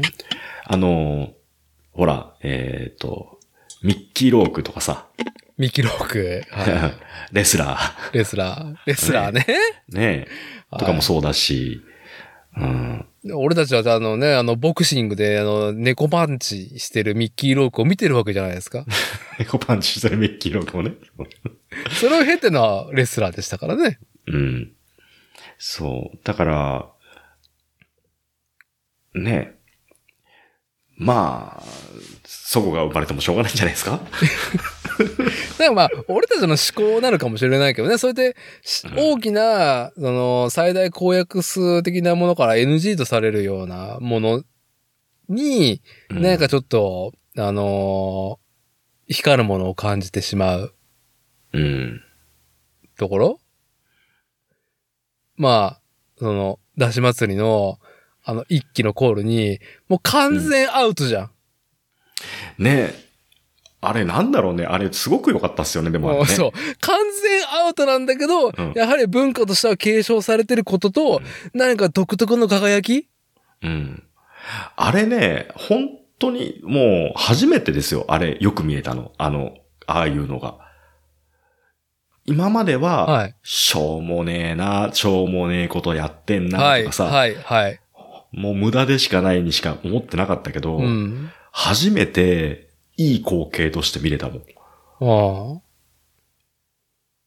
もう歩みを止めてね、カメラ向けてるそのダーティーの気持ちがすげえわかったもんあ。うね。ん。だってさ、あんの、な、もう、ね、この、ポッドキャストでも言ってるように、もう新たなコンテンツの摂取がしんどいっていうのはね、よくね、リスナーさんと共に話題にしてますけども、うん。まあなんかさ、新たなものとかさ、また繰り返しやってるものに対して、我々何かさ、こう、ハートとさ、股間が何もピクリとも動かないじゃないですか。うん。うん。まあ、いいっつっても、まあなんか、半立ちぐらいじゃないですか。でも、あの、あの、メガホン一揆の、あの、ねえ、集団を見たときに、で、祭りのね、ハッピー、うん。みんな来てて、うわ、うわ、見て見て見て見て見て見てあれあれあれあれあれみたいな感じにね。 超マジかみたいになって。ねあばえ。うん。なんか、ある意味、ある意味ではね、あのーなんていうのちょっと熟成されてさ、うん。ようやく届いた、みたいな感じがする、あれは。はい。な、何週かしてね。何週かしてね。だいぶ。うん。うん。もちろんあんなことさ、ダーティーもさ、まあ僕もさ、うんはい通ってきた道の一つじゃないですか。はい。当事者感としてはもう最悪だよ。最悪ですよ。あのはいうん。で、やれ、一期は、あの、人が死ぬからダメだとかさ、うんうん。もうね、社会的に抹殺されたあの文化がさ、はい。ね、ずーっと大事に語り継がれてき てさ、はい。そう、目を離してたね、僕らが、再び、はっ、まあ、まあ、ほんとね、路上で再会した時にさ、はい。道で偶然ばったり会ったんですよ。久 々に。パーリラに。パー、パーリラ、パーリラ、パーリラっていうのに、まあ、そう。だから、まこっちが、その地元の出汁の、その、林うん。その、祭りの林に心揺さぶられたように、うん俺もあのパーリラパーリラに、うわ、あーって、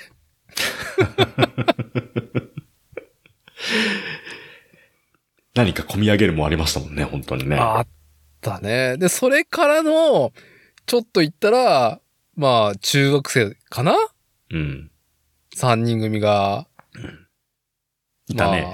まあ、あの、失礼な言い方かもしれないですけどね。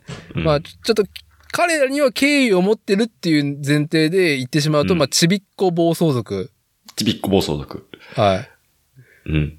ママチャリをデコレーションカスタムして、うん。ヘルメットも、まあ、ぶっ込みのタクルック、うん。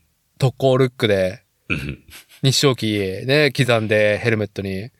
で、なるべく、なるべく光らせる、ママチャリを。うん。あのルックに、もう心の底から、腹の底から、彼らに、めちゃくちゃかっこいいじゃんって。めちゃくちゃ絡んでた もんね。めちゃくちゃ絡んで、もうデコチャリ、美しいデコチャリだったよね、あれはね、あれ、いや、あの、パーリだの後にあれだから、もう、もう、んうわ、うわ、うわって興奮しちゃってね。しかも、なんだろう、あのーいい生きり方でしたよね。ちゃんと、ビッと決めてるんだけど、うん。 3人並んでビッと決めてるんだけど、はいただ、あの、どこか謙虚さが出てる。 はい。あの感じねう。ん。はい、先輩がいるんだろうなと思って見たけどさ。はい、はい。あのーちょっと写真いいかなってね、言ったらビッと決めてくれてね。ピッと決めてくれたそようね。ね、通りすがりのさ、周りのね、女性とかで可愛いとか言ってんの。けど、まあ、バカ、違う、違う、全然違う、その形容詞が間違ってるみたいな。可愛いじゃない。可愛いじゃないっていうね。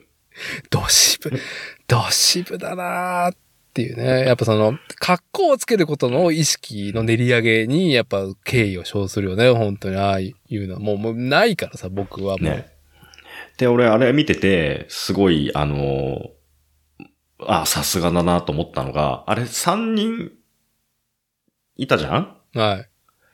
で、ダーティーが真っ先に絡みに行って、ずーっとコンタクトしてた子が多分リーダーなんだよ。ああ、なるほど。うん。で、えその横の方にいた子を見てて、そのリーダーをずっと見てたの、その子は。なるほど。なるほど。うんその、リーダーの振る舞い。そう。だから、あの、何ダーティーのその集団の長に話しかけるその直感。まあ、酒飲んでるからね。まあ、なんか、さね。すがだないと思やっ、てまあなんか変な嗅覚は聞いてたのかもしれないですけどね。う。うんん。真っ先に絡みに行って、その受け答えとかもさ、うんだって、あの、多分、その両脇の子に話しかけてたら、多分リーターの方に答えを仰ぐ形になってたんだよ。そうね、一回顔色伺うみたいな感じでね。そうそうそうはそう、もうね、あの子はずっとビッと決めてねい。、ビッと決めてたね。うん、俺はこれできたみたいな感じでさ、ねえ振る舞ってたからさ、かっこよかったね。ね。無意識に、無意識にこの人、この子に絡みに行ってんのかなと思ったけどさ。いや、まあ、たまたまだと思うけどね。まあでも、うら、うらやましい。ないものねだりですよ。自分もあんな年の時にあんなに芯が通った格好のつき方なんかできなかったんで、うん。すごいな。僕ちなみに、あの、あれですけどね、あのー高校の時に、あの、半田駅で自転車をパクられまして、はい。あの、この話前もしたことあるかもしれないですけど、うん。あのー数年後に、警察からね、はい。連絡があってね、はい。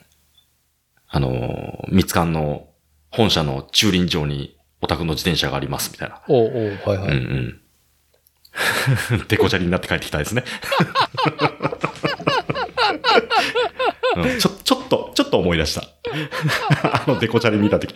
ああの、の彼ら登の壇番号は取らなかったのかよ、みたいなね。うん、その辺雑だったんでしょうね。出すんですね。はい。うんめっちゃ反射板ついてるし、みたいな。何このパーツみたいな。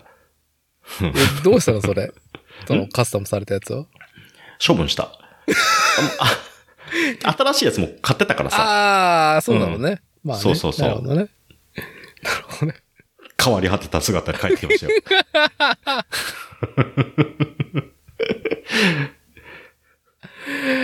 そう。はい。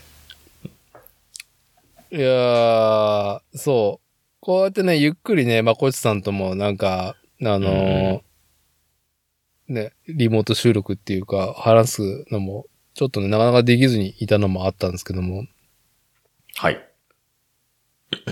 ちょっと前まで僕たちアーマードコアに夢中だったじゃないですか。うんうんうん。まあ、一旦さ、もう俺たちのね、ルビコン、うん。ファイア・オブ・ザ・ルビコンはさ、うんうん。俺たちの、ね、あの、炎は、まあ、一旦ちょっとね、やっと燃え切ってくれた感じがあるじゃないですか。沈下した。進化した。うん。はい。一旦。一旦ね、銀河に伝播したじゃないですか。うん。我たちの、我々のね、うん。思いが。はい。あれから何してるあれからね、あれから自分の中で新しいトピックスとしてあったのは、もうほんとしょうもないですよ。いいですよ。ほんとしょうもない。もうさいもうさっきのジャッジアイズもそうだし、うん。そうだけど、なんだろうっていうと、えーっと、ゲームで言うと、メタルギアのマスターおおで、もやってる。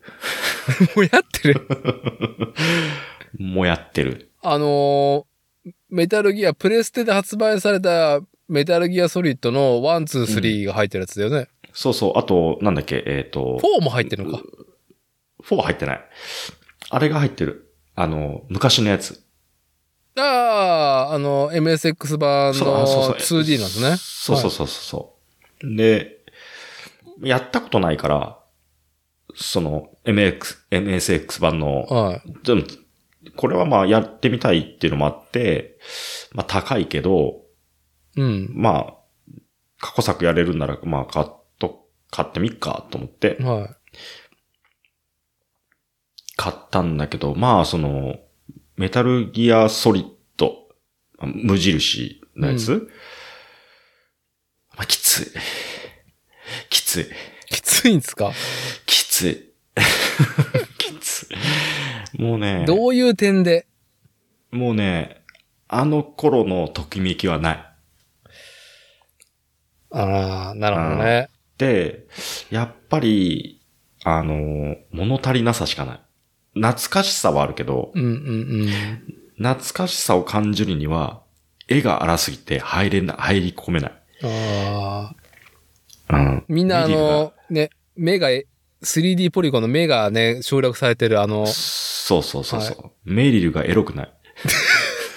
俺たちは、俺たち、あ、あのさ、さ当時も感じたけ ど、あんな、さ、ちゃんと顔も描いてないもんに、エロって感じてる、これすごいな、小島秀夫って思ってたんだけどね。うん。もうあの、あそこ、ほら、えーっと、ニキータでさ、はい。配電盤壊して、で、なんかあの、ほら、えーっと、メリルが敵兵に変装してて、うん。で歩き方でわかるから、みたいな、ああ、はい。あるじゃん。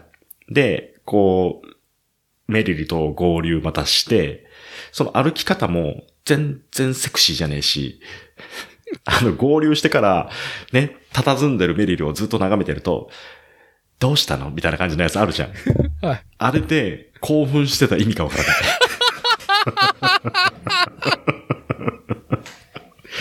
マジで。えー、スナイパーウルフまで行ったのいや、もう行く前に、行けないもう、もうね、はい、もう、ダメだ、もう無理だってなって。で、ジャッジアイズ見出した。いやー、そうかもしれん。3ぐらいからじゃないと無理かもしれんね。うん。で、あれ、リマスターとかだったら、まだ違うかもしれないけど、うん。本当にそのまま移植じゃないですか。あはい、はい、はい。だからね、やる意味あんのかなと思っちゃう。リマスターだったらいい。で、今の現行機でレトロゲームやりたいなみたいな感覚で、全く同じやつをやるっていう風で、やるならいいと思うけど、うん。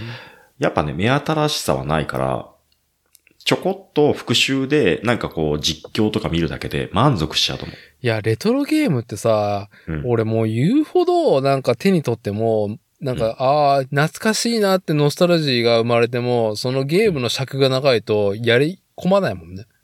ああ、しんどいよね。うん、ちょっと触っていい、ああ、いいなるほどなっていう、うんああ、懐かしいなっていうぐらいで終わっちゃうね、ゲームって。うんだからその、やっぱりその当時感じた衝撃を、うん。まあ、得れるのはす、やっぱその当時だけで、うーん、な、懐かしいもんやっとってもしょうがないなってところはね、もうメタルギアで痛感してる。あれが、あの、2、3000円だったら別にどうでもよかったんですよ。ああ、はい。これで7000いくらかみたいなさ。まあ、コナミさんね。そう。で、あれが、例えば、あのー何あの、小島スタジオに、チャリンチャリン、ダイレクトにしてるならいいけど、はい。コナミじゃん。コナミですね。はだから余計燃えある。い。はうい。ん。はい。わかります。うん、わかります。で、MX、え MSX 版のやつとかはやったことないから、うん。まあそれは体験としていいかなと思ってやってみたけど、やっぱ面白くないいやー、って思っちゃった。うん。だからダーティーは、多分買ってないはい。で、買わないっていう判断をちゃんとしてると思うんだけど、そうですね。はうん。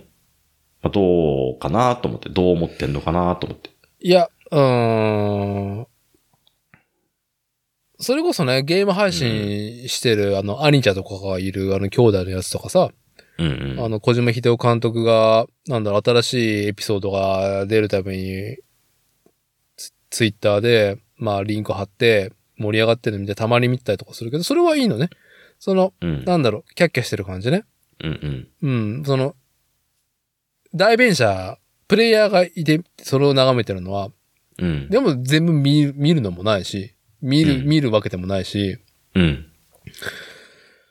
うーんいや、基本僕ね、レトロゲームやらなくて、ただ、うん初代持って結婚して子供生まれる前かな、うん。あの、マザー2うん。を、ちゃんとやってなかったのね、僕。うんうん。 1は買ってやった。2は、なんかね、途中までしかやってなくて、うん。す3はやってんの。うん。で、うちの妻は、あの、もう、崇拝してるから、マザー2を。うんうん。やれやれってずっと言ってたから、まあ、んいい機会だから、あの、スーパーハイゴも、んスーハミだったよな、あれ確か。まだ持ってたから、うん。カセットもね。うん。それをさ、もう、いや、兄兄弟っていうかさ、本体も込みでさ、うん。 50インチのモニターにつなげてさ、うん。やってたんだけど、うんやっぱその、要は、本体筐体込みのノスタルジーがあって、うん。ねこのスペックでようやってるなっていうのも含めて面白かったから、ああ。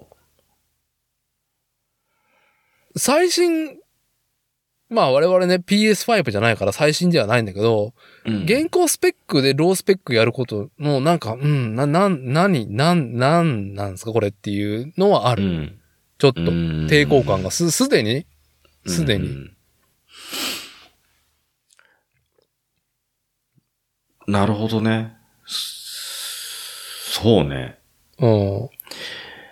初代プレステでやったら、また味が違うのかもしれない、ね。やっ、ぱその、フィジカルじゃない、そこって。うん。ゲームのデジタルに対して、導入がまずさ、アナログのフィジカルがあるじゃわけじゃないですか。うん。原体験としてね。うん。だから PS4 のコントローラーじゃなくて、有線の PS1 だったじゃん。うん。メダルギアソリッド。あれうんうん込みの、の効能はあるかもしれないけど、そこまで高める気もしないし、うん。多分ね、でもね、高まんないと思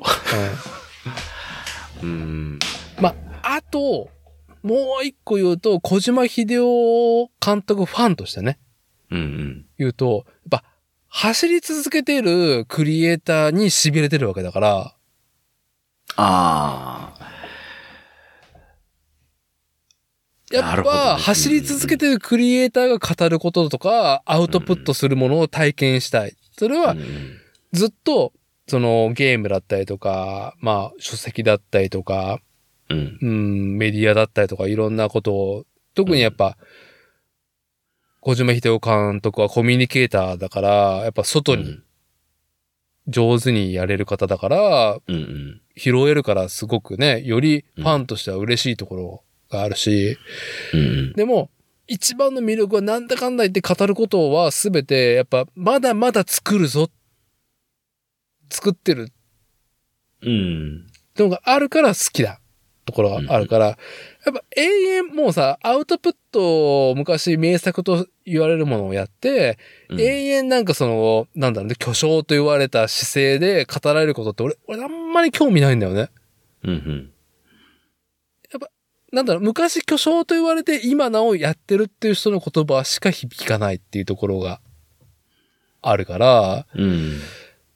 なんだろう、あんま興味ないんだよね、その。いや、しっかりだってその当時受け止めたわけだからさ。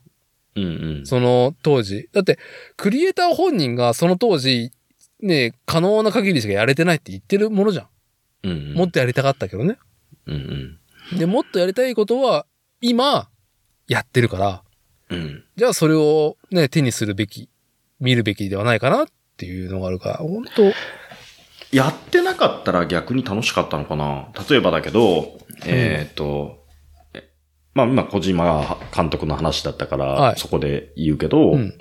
まあデスストランディングから知った人。うんうんうん。例えば、えっ、と、メタルギアでも4とかさ、あとファントムペインとか、うん後期のね、やつから知って、デスストランディングとかに流れてった人、うん世代的にね。はが、初代はやったことないと。い。はい、はい。ルーツをね。そう、ルーツを。だからそういう人が、ああ、じゃあ過去作やってみたい。サーガと言われる分やってみたいっつって、やったら楽しめるのかなと思って。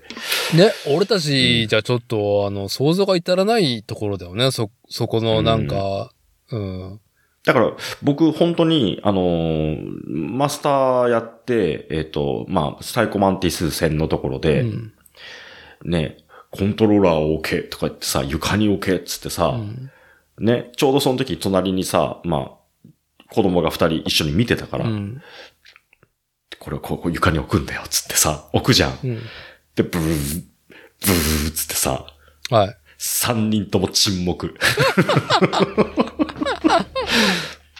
で、一言、バイブでしょ コントローラーの、つってさ、上の子が言って、うん、つって、そのまま、あの、誰もコントローラー手に取らなかったの。 ご飯食べよっか、つって。じゃあ、だ、だから、あの時バイブまだ活かせ、活かせてなかったから、当時ね。うんうんプレイステーションのいろんなヘンテコ機能の一個だったわけじゃん、あのバイブレーションもうん当時じゃ。うん。あれ、活かしてるゲームタイトルがあんまりなかったのも含めて、小島秀夫監督が、ね、先進的にあんな工夫をしたわけじゃん。うん。あれ、でも当時でしか受けないものじゃん。で、そのノスタルジーはさ、僕はもうメタルギアの4で味わってるから、うん。もう一回あのサイコマンテス出てくるからさ、うん。な、ね、全員集合だからさ、あのタイトル言ってしまえば。うん。うん。で、なんか、いや、懐かしいなーってのは、もう、メタルギア4で味わってるから、うん。もう、もうオリジナルは、もうなんかね、いなんか別にいいかなって僕は思うけども、どうなんだろうね。初めて、その、なんだろう、もう僕らよりもさ、一回り以上下で、うん最近の小島秀夫監督の作品だったりとか、語ることにちょっとうわっ、ぐっときて、掘り下げてる人たちが、ああやって原初のものをやった時にどういう風に感じるか、もう俺たちは想像及ばないね。うん。その当時のね、当時の最新としてね、やってるのと、うんの、過去のものとしてやるのとは、まあ、全然違うでしょうしね。はい。うん。もう、もっと刺激的なものをもうすでに知っちゃってるからさ。うんうんまあ、上の、僕、うちの上の子とかもね。うん。はだからあんまり通用しないのかもしれないね。い。うーん。実際あの、そこまで操作で進めてきて自分でね、マンティス戦に入ってってっていう風でもないから、はい、はい。冷静に客観的にコントローラーのバイブでしょってなっちゃったんだろうなとも思うしさ。うん。うんなんか一時期すごく映画でも言われてた、ポリゴン、ポリゴン表現 ?3D のその、なんだろう、表現の劣化が早いってことは言われてて、うん。うーんと SFX 的な、今だったら VFX か 3D の CG 入れること。やっぱ技術革新がすごい高いからさ、今はさ、現実と、もうなんか見分けがつかなくなってるじゃないうんうん。でも、過渡期というか、黎明期はさ、まあどう考えても CG じゃん。うんうん。で、すごくしょぼく感じてしまう。うん、当時すごいリアルだと思ったものが、デラポリゴンっていう風に思ってしまう。うん。っていう、なんかちょっとその、なんだろうね、超えられない壁みたいなことは論じられているのを聞いたことあるんだけど、まあそこも大きいとは思思うよね。うん。う至らないなっていう方が先にちょっと、で、情報として認知ししてしまううん。うん、のは。だからよっぽど 2D の方が、うん、今でも想像力を借り立てれるっていうか、うんうんうん。なるほどな確かに。まあ、あともう、なんか、俺たちブラウン管で見てたさ、あの、ぼんやりとした感じ、うんうん。でしか表現できなかったものを見てるから、うんうんうん、今のくっきりはっきりな、あの、ドットのね、角まで見えるようなもので、やると余計ダメなんだと思うよ。ああ。カクカクが目立っちゃう。うん、目、目立っちゃう余計ね。うん。メリル、とんが、カカードが立ってんなーっていう風に、メリルとんがってんなって。カカードが立ってんなーっていう。あ、でも、なんか、なんかでもそのマゴッチのそのメタルギアの話で面白いなって思うのは、ちょっと今日もその、なんだろう。一期の話、うん、うん。パーリラ、パリラとああ、か、そっちの息ね。うんうん。あその一期ね。その、フうん。ァミコンの一期じゃない農民の一期じゃないですよ。はい。竹槍じゃないですよ。うん。とか、うん、まあ前回の収録でもした、その、まあ90年代の日本車のアメリカで活躍していたスタイルをそのまま日本に持ってきたっていう西海岸的な JDM 以前の前のそのトラック、うん。しあの時収録やらなっちょっとも話したけど、俺たちが10代に好きだったものがまんま目の前にあることの衝撃、おうほうんまあ普遍性と言ってしまえばそうなんだけど、で、な近しいものがあるんだよね。まあ、その、ちびっこ暴走族たちが、う。うんやっ、ぱその、バイクに乗る前の、あの、デコチャリ乗るっていう。うんうんうん。いや、、すごく変わらないものうん。そのリビドーも含めて。は、肯定できるけど、うんうん。この今回のリマスターには乗っかれないっていうことうんうん。は何なんだろうなっていうと、やっぱその軸に小島秀夫不在っていうとこなのかなとは思っちゃうね。何が違うんだろうと思うと、うん。うん、で、一回やってるから、またやる必要はないんだよね。うん、うん。作業になっちゃ作業になっちゃうね、ゲーム。う。うん。でも古いものを愛好するそういうさ、なんか趣っていうか趣向はあるわけじゃないですか。うんうん。でもそれができないケースが今回のそのリマスターじゃないですか、メタルギアの。うん。なんだろう、古いゲームを愛好するって言っても、そのゲーム性全然違うものが多い。まあ幅がその、ねう、ん。あるから。もっとこう、テンポよく進めれるゲームのものだったりとかさ、うん。うん、そういうのだったら、古いやつとかでも、ね、楽しめるんだろうけど、いやー、アーマードコア6をやったばっかりだから余計しんどいと思うよ。しんどい。うん。で、そのメタルギアやってから、アーマードコア6ちょっとつけてやってみたんだけど、あの、凄すぎてしんどかった。久々にやった時に、もう凄すぎてしんどいみたいなのはあって、う。うんん。俺、ようクリアしたなと思ったもん。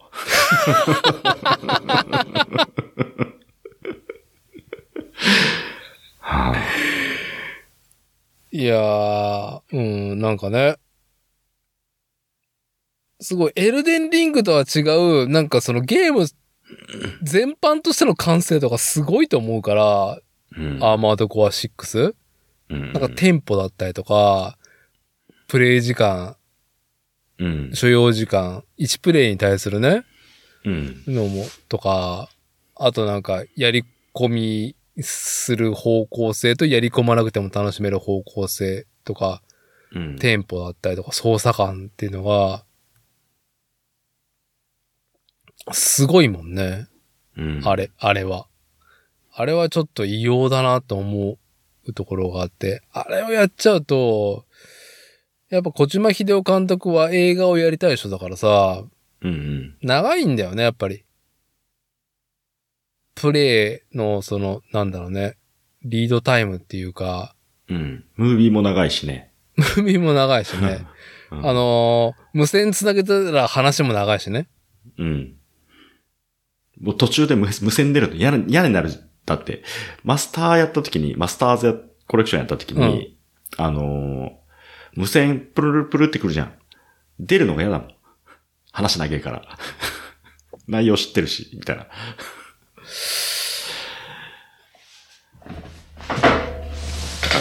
そういうところもあるね。うん。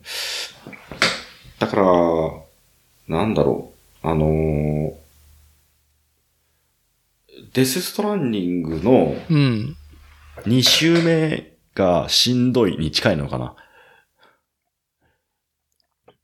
だって、デスストランディング、その、僕は何回もやってるんだけど、うん。えーっと、最後の配達があるじゃない。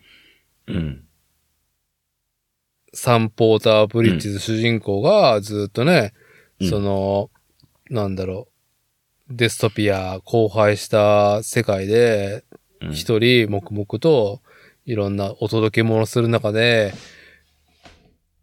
最後これかっていうね、配送じゃん。うんあれを存分に楽しめるのはちょっと前から始めるという、ね、アンバーいいんですよ。セーブポイントとしてはね。うん。あのー、あー名前が出てこないな。えー、っと、デッドマンビジかとデッドマンうんうん。デッドン。マンじゃない。デッドマンは監督だ。違う。デッドマンじゃなくて、あの、知らないやつ。死なないやつ、デッドマンあの、壁に被ってたお黒人のおっさん。えー、っとね、えー、っとね、お、お、大塚明夫ね。あ、大塚明夫。はい。うーん。ダイハードマン。あ、ダイハードマン。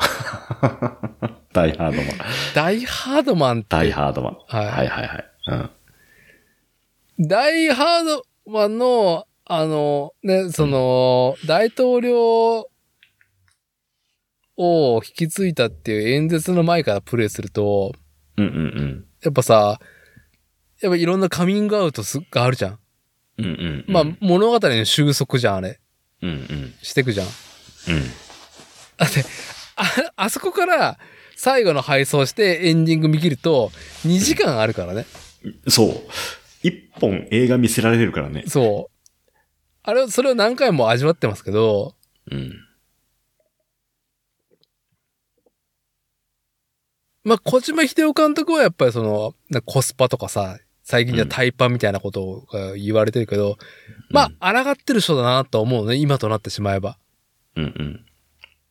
でも初対もしとしてはやっぱしんどいなと思うわけじゃないですか。うん。あそこの最後の、あそこはね、いい。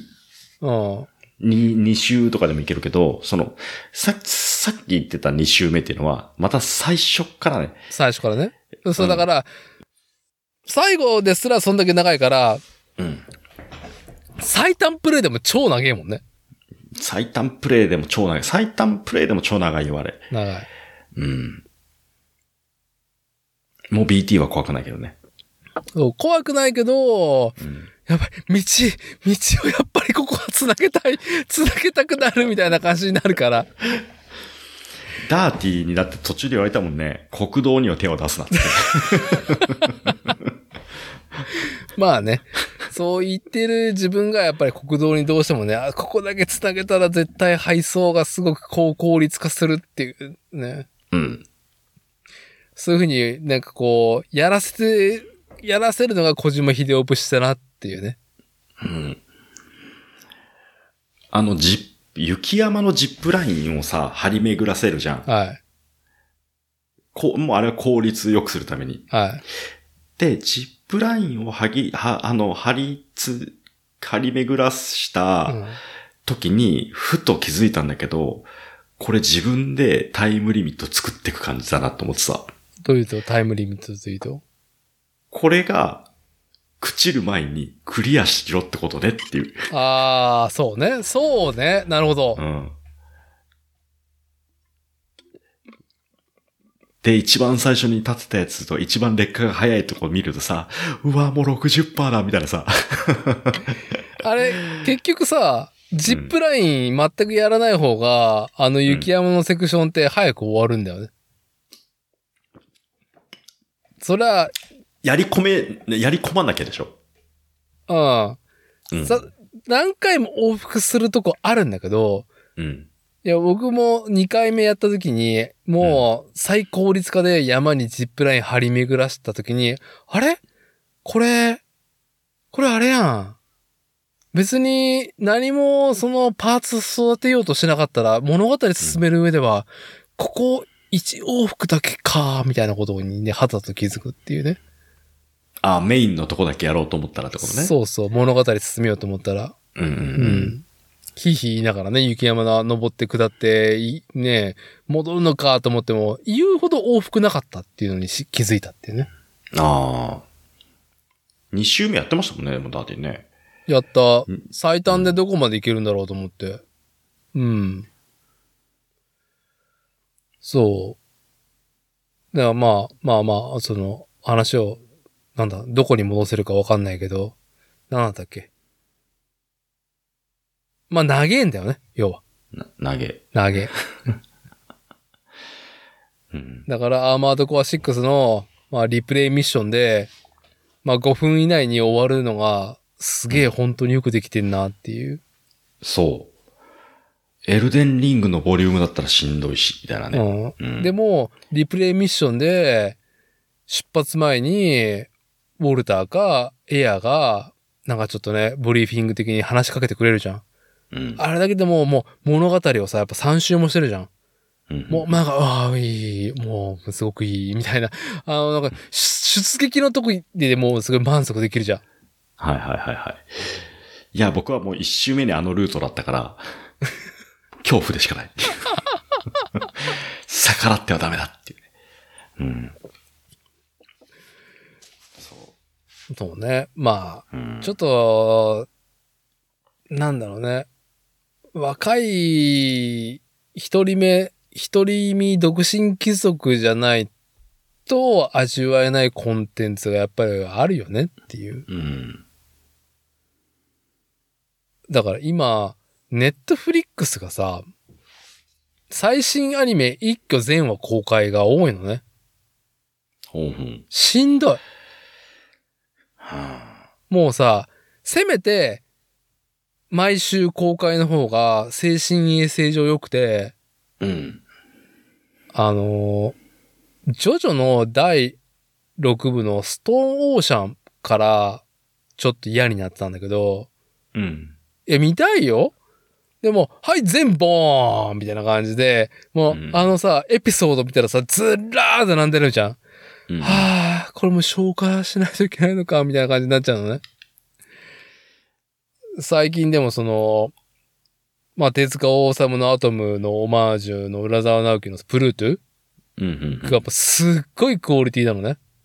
ほうほうほうほう。で、1はどうだろう。60分オーバー。で、8はあるのかな、うんうん。しん、それ一挙公開。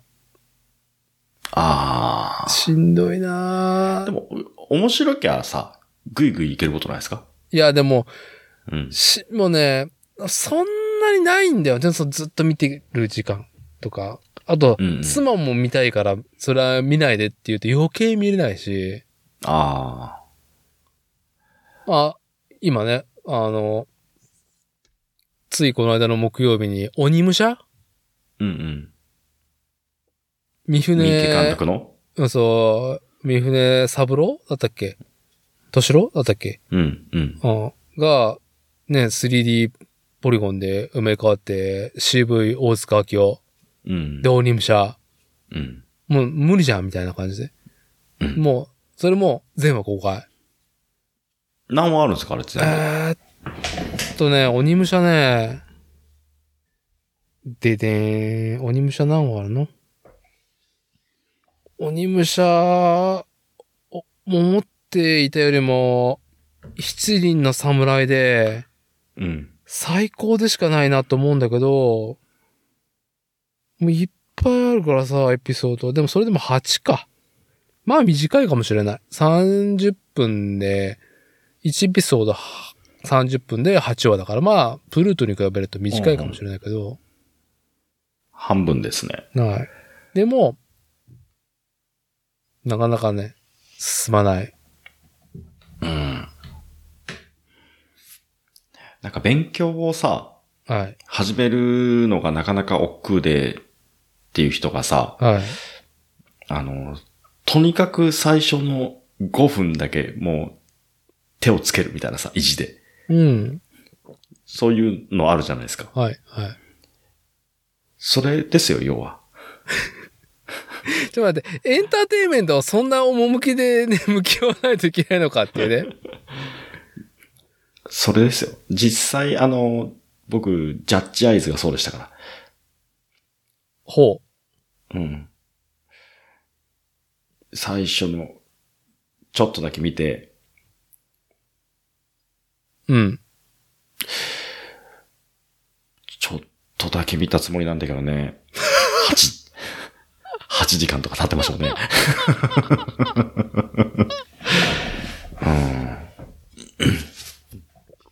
あ、でも、最近、コンテンツの話で言うと、うん。いや、夢中になったものがあって、あのね、ちょっと待って、持ってきますよ。うんうん。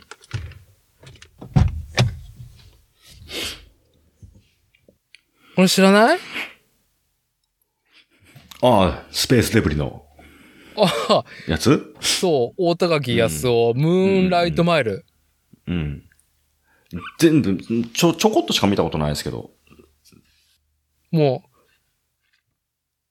う、ね、すごいもう、第1話覚えてるこの最初ね、チベット、ヒマラヤ。うんうん。うんで、日本人とアメリカ人のね、若いクライマーが、さあ今から無酸素登頂するって前にこのすごい、すごい合体シうん。うんうんうん。はいはいはいはーン。まあなんか、劇画ですよね。2000年ぐらいに始まった大高木康夫のムーンライトマイル、全今、24巻かな最うんう近ん連載復活して。まあ、どうだろう。採用されれば、ニッパー、うん ?NIPPPER 模型の楽しさをシェアするサイトで、い。うん。その、今、大高垣康夫先生は、機動戦士ガンダムだったりとか、太陽の牙、ダグラムうんうん。の80年代のリアルロボットアニメーションのうん。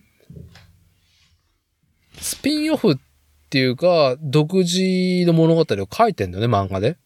うん。で、そのプラモデルも出てて、で、マックスファクトリーからさ、大高木康夫版のダグラムとかビッグフットが出てて、うんうん。ビッグフットが、先々週かなもうちょっと前かな ?10 月に発売されたのね。うんうん。で、すごいいいキットでレビューしたいなと思って。でも、俺の中でやっぱ、大高木康夫は、ムーンライトマイルがあまりにもす、もう本当に最高の作品だから、うん。いや、これをやっぱ語りたいと思って。うんうんで、実家から持ってきたのね、23巻。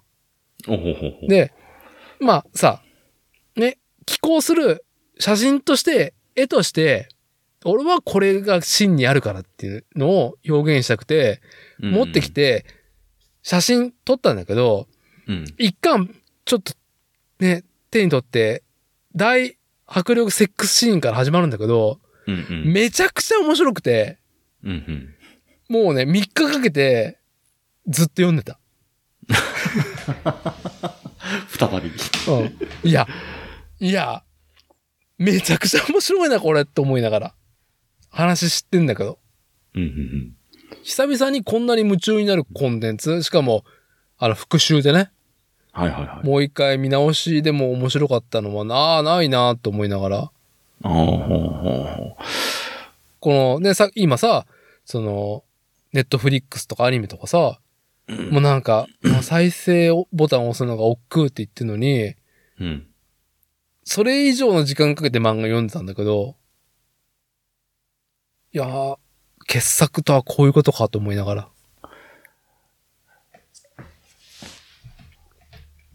あ、それ、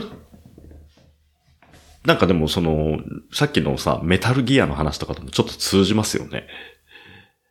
お、というとその、過去に、うん。はね、その体験してよかったってやつをい、さ、はい。振り返って、またそのいいパターンじゃん、それは。うん。ライトマイルははい。まあ、その、マザー2だね。要はそのフィジカルで、スーパーファミコンでプレイしたから良かったかもしれないっていうので、やっぱコミックスはさ、僕は電子であんまり読めないタイプだから、うんなんか、その、コミックスを手にしした時のうん。うん。のも込みかもしれないし、うん、だけど、一回読んださ、本とかさ、漫画でさ、うんまた振り返って読んで面白いって思うものもなかなかないけどね。なかなか、ないね。うん。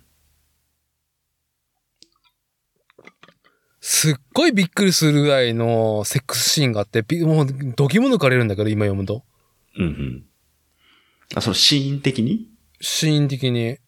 でも、すごい機能してたね、それが、ちゃんと。うん。いや、人間ってそれがあっての人あ人の物語ですよねっていう。うん。ので、もう中盤でもう5球目ってなって、で、後の大田垣康夫作品、近年のその機動戦士ガンダムとか、うん。ダグラムの作品って、そこ描かないの、やっぱり。うん。うん。なんかまあ需要がないっていうのもあるとは思うんだけど、うん。でも人間描写がすごいのね。とても。深みがあって。だからやっぱ僕の中で、僕の主観ね、は、ムーンライトマイルで、そのね、すっごいセックスも含めての、その、なんだろう、パートナーのあり方だったりとか、うん、人間との関係性っていうのがしっかり描かれてるのがすごい魅力で、しかも全く23巻4巻までブレがないんだよね。うん。なんか、なんかこお前こんなんだったっけってあるじゃん。うん、そのキャラクターで。うん。うん。その長い時間進んでいくと。うんうん。全く皆無。いや、やっぱりお前そうか、みたいな感じになってくんだよ。うん。その、しっかり、まあ人が変わっても、その理由もちゃんと示されてるし、人間の業をすごく描いてる作品で、うん。あ、すごい傑作だなぁと思って。はい。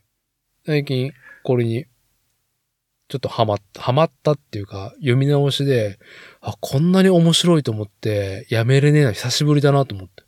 ああ。なかなかなかったね。アーマーとコア6ぐらい、好きあらばやりたいみたいな感じで、好きあらば読みたい。なだいぶっすね、じゃあ。うん。まあ、僕が今、好きあらば見てる木村拓哉ですね。そうそうそうそうそう そう。なるほどな。うん。うん。いや、そういう、そういうのね。なんか、やっぱさ、減ってるじゃん、そういうの。うん。そういう、何そういうコンテンツがという、自分が反応するやつがってことですよね。コンテンツに飢えてるっていうよりも、もううん自分が基本的にもう、なんかね、半立ちだからさ、うん。ど、どのことに関してうも。ん。だからフルボッキで接し入れるものってなかなかなくてありがたいなと思うよそういうもの。あ求めてるけどね。なかなかないよね。ーうん。まあ、コンディションもあるしね。コンディシ体ョ調ンもあるしね。はい、うん。時間とね。はい。うん。そうか。プラン、んプラネテスじゃねえや。ムーンライトマイル、何巻までだったかなまだ、5、6巻ぐらい、なんか、全然出てない頃にザーッと通して読んで、うんあ面白いなーと思って、それっきりだったからね。はい。はい。 23巻なんだね、今ね。 23巻も出たのがうん。 10年以上前で、うん。で、機動戦士ガンダムサンダーボルトの連載がビッグコミックスペリオールで始まる時のオファーがあった時に、うん。まあまあ、ムーンライトマイルも佳境というか後半に入ってるから、まあどう物語締めるかは僕は知らないけど、うん。うんうん。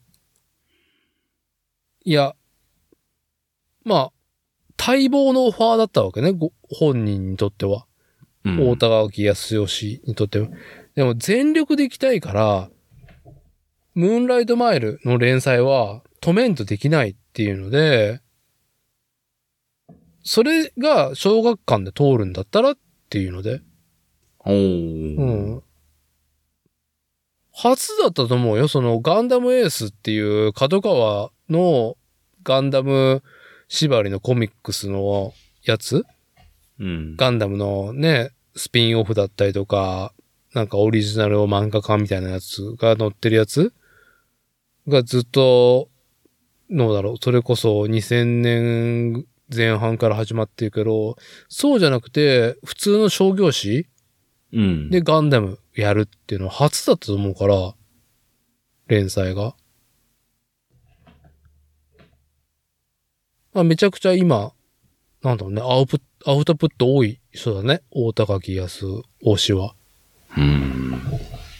でも、やっぱり原点だから、ガンダムもダグラムも面白いけど、あ根幹にこの人あるなっていうのはムーンライトマイルにあるから、うんうん。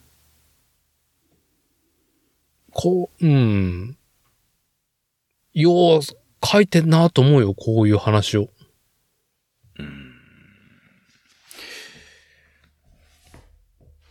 なるほどね。おすすめです。うん。なんか面白かったなって印象でもあって、本当に最初の数巻読んで、うん。その当時出てたやつを、で、キリになってる気がするもんな。なん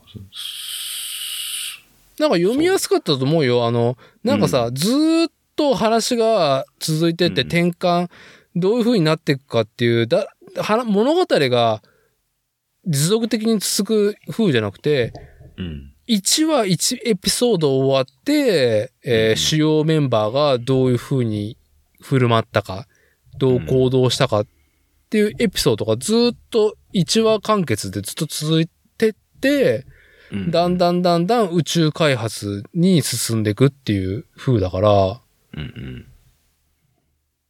なんか1話ごとの味わいもすごいし、古い、それこそ1巻とか2巻に載ってたエピソードが、やっぱ後のエピソードにも続いてくるしさ。うん。で、時系列で続いていくから、キャラクターたちもね、年を取っていくし、うん。そういうのも見、見れて、なんかその変わり方っていう、ね、キャラクターたちの変わっていく姿も、こうおじさん目線でよりまたいいなっていう。おーおじさん目線になってからだいぶやっぱ味わいが違うんですかうん、やっぱその、前半はね、すっごいセックス描写だからさ、うん。やっぱ後半なくなってくるわけですよ。うん。はい。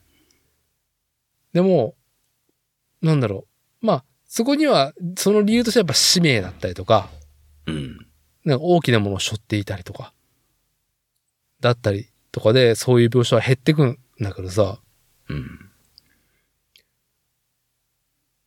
まあでもそういうのが原点に、やっぱ、やっぱ異業をなすっていうかさ、やっぱ宇宙開発っていうのはフィジカルも、精神も肉体も、知識も必要だよねっていうのを示す一個だと思うからさ。うん。その、なんだろう、生命がすごい、セックス感っていうのも、説得力がすげえなっていうのはある。うん。これ珍しく、あれ、おすすめですよ。いやー、ちょっと、機会があったら読みます。はうん。い。いいと思いますよ。うん。まあ、なんなら、あの、中の機会に持ってってくれればいいんで。土手2回の時にじゃあ。そうね。そうね。はい。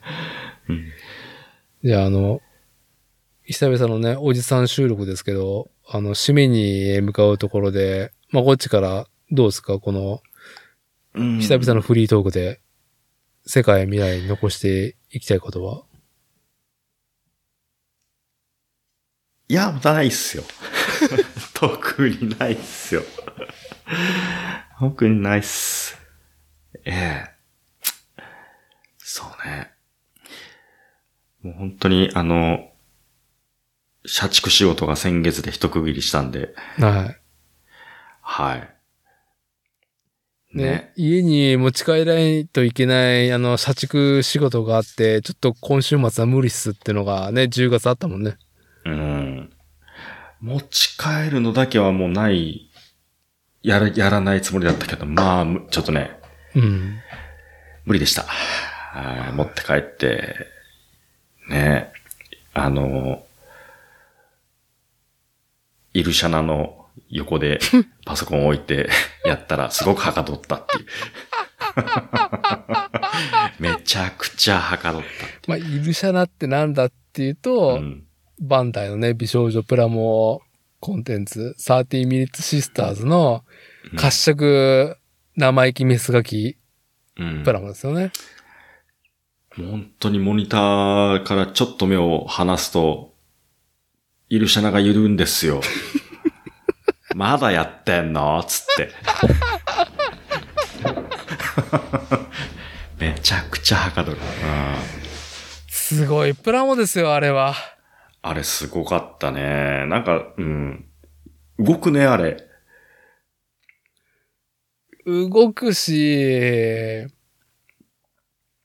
初めてあんな、ちゃんと、ポージングさして、お、シャラくせえな、お前。 ってめでれたのは、本当に。いやー、ね、メールでもやり取りしたけどさ、うん。あのー初期のね2020年からバンダイがうんビショードプラモを始めて、一番最初が、え、なんだっけ、あの、白髪長身の、なんか猫みたいな感じの、名前出てこないよ。リシェッタ。リシェッタ。うん。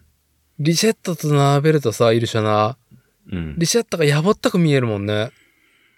ああ、やぼったく見える。リシェッタとあの、なんだろう、あの、ティアシャあいつしちゃう。えっ、と、リシェッタと、えっ、と、シシ、シシベ シオンを並べた時の衝撃に近い。近いね。うん。はい、はい。変わったなぁと。いやー、すごいよね。うイん。ルシャナ。うん、ああれれ、あれ、オプションパーツはい。も、つけてみたんですけど、え、何作ったんですかあの、えっ、と、スカウトのやつ。スカウトのやつですね。うん。はい。ノーマル、普通の最初のパッケージの方に戻したもんね。あうんあ。あれでしょょスカウトパーツにすると、巨乳になるのがちょっと嫌だった嫌だった。わかる。うん。じゃあ、巨乳とかさ、邪魔。と思っていや、僕は、だから、その、オリジナルのイルシャナのチッパイのまんま、うん。スカウトボディの腹筋むき出しをくっつけて、うん。よし、いいぞ。あー、なるほどね。はい。よし、いいぞう。んなってますね。金よしいぞですはね。。い。はいうん。い。いい球投げてきたなっていう。はいはいはい。なるほどね。あいや、いいです、あれは。ーまああれね、はこほんと知ったの、ポッドキャスト聞いて、そのね、我々結構長いこと、どうでしょうね、30 minutes sisters が買えない、買えないとか、まあ、あと、ことぶき屋でつい買ってしまう美少女プラムの話していて、まあ、そういう話、ね、そういう世界あるんだなとか、まあ、ちょっと私にはちょっとって思われてるね、おじさんうん。いると思いますけど、うん。イルシャラっていう扉は、いい入り口だと思いますよ、僕は。うん。あの、しデスクワークの脇にあとはが、はが、うんこの本当に社畜仕事をやってる、右にイルシャナ、左に笹団子でしたから。 これはパワポゲーの先輩を置くしかない。ああ、いい文脈ですね、それは。はでい。しょはいうんいやー。何工業だったっけ、あそこの会社。笹さん越しの。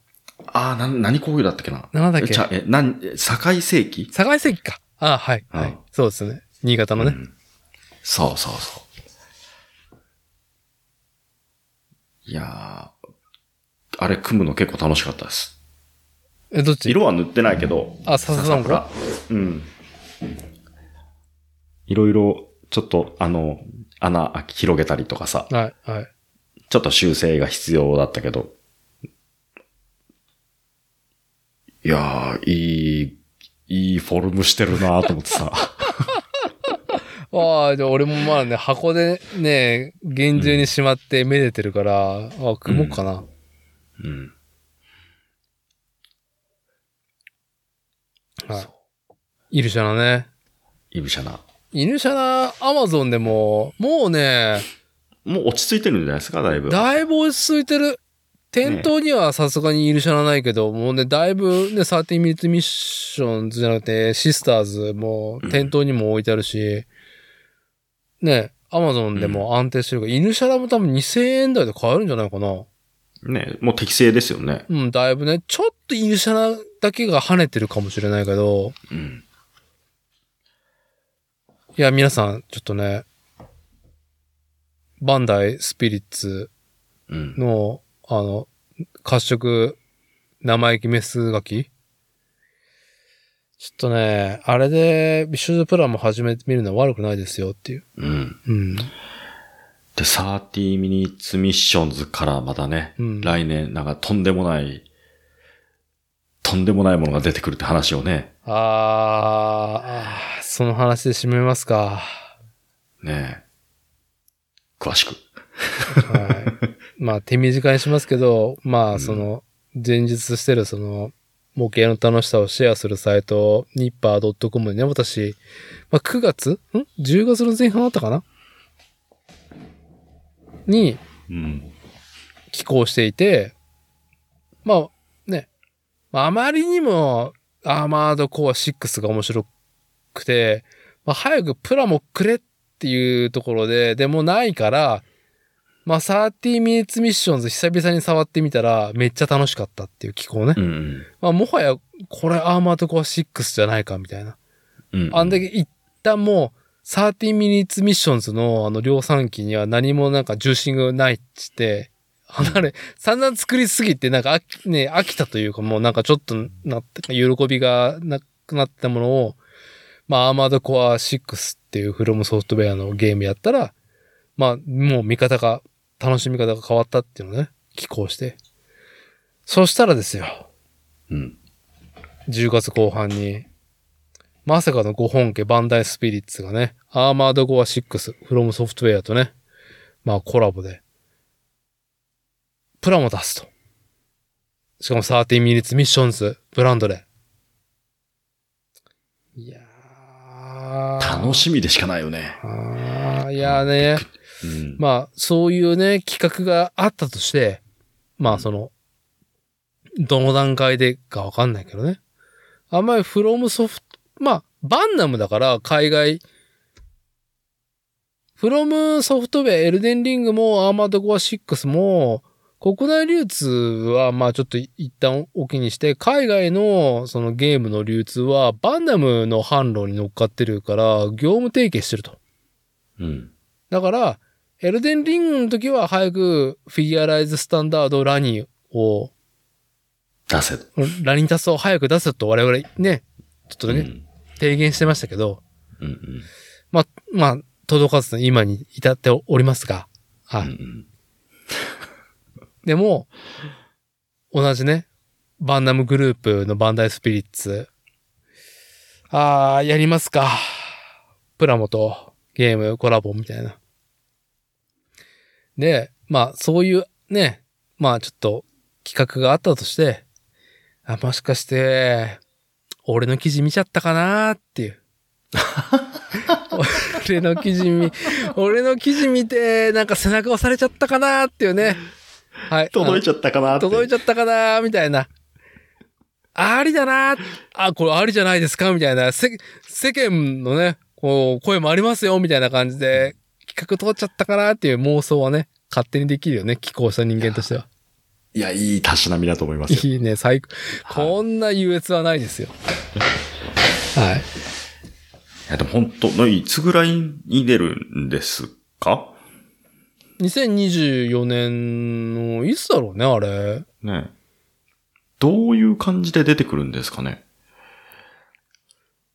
うん。まあ、よく、その、ファンに言われてるのは、その、別に、うん。その今までね、その、まあ、ことぶき屋がやってたスタンスもすごく僕はいいと思うのね。その、うん。キャラが立ってるさ、期待があるじゃん。うんうん。シックスだったらラスティだったりとかさ。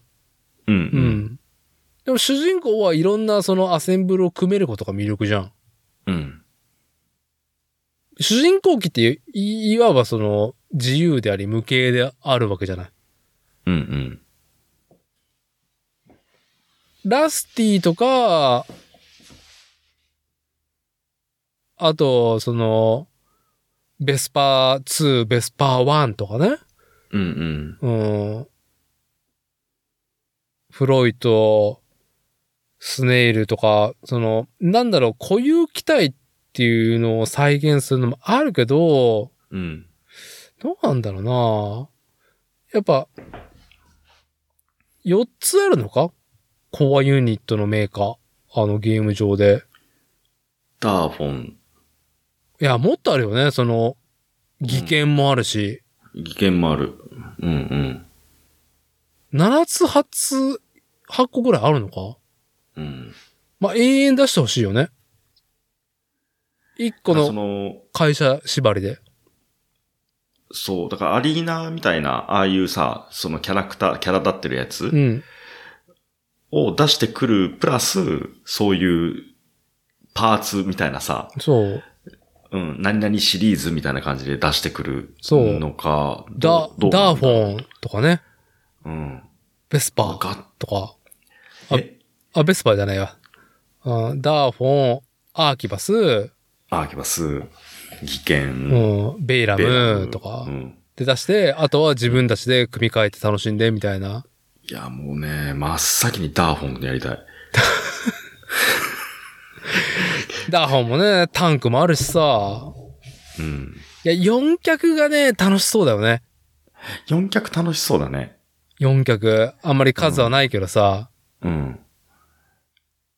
で、4脚で、あの、ビンって やって、ビン、ホバー状態にして吊るすみたいな。はい、はいあ。いいね。いいね。4脚。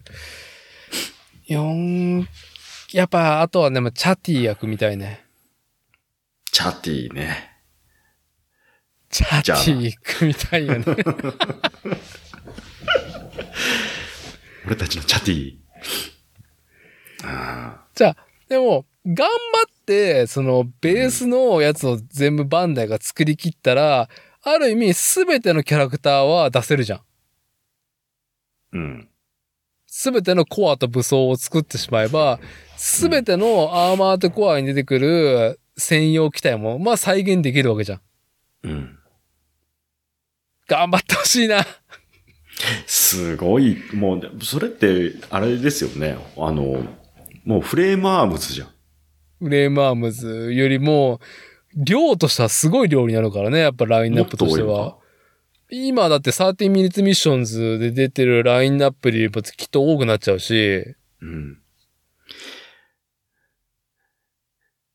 もしバンナムの人だったら、でもどっちで出しますそんな。妄想でね。うんいや、どっちだろうね。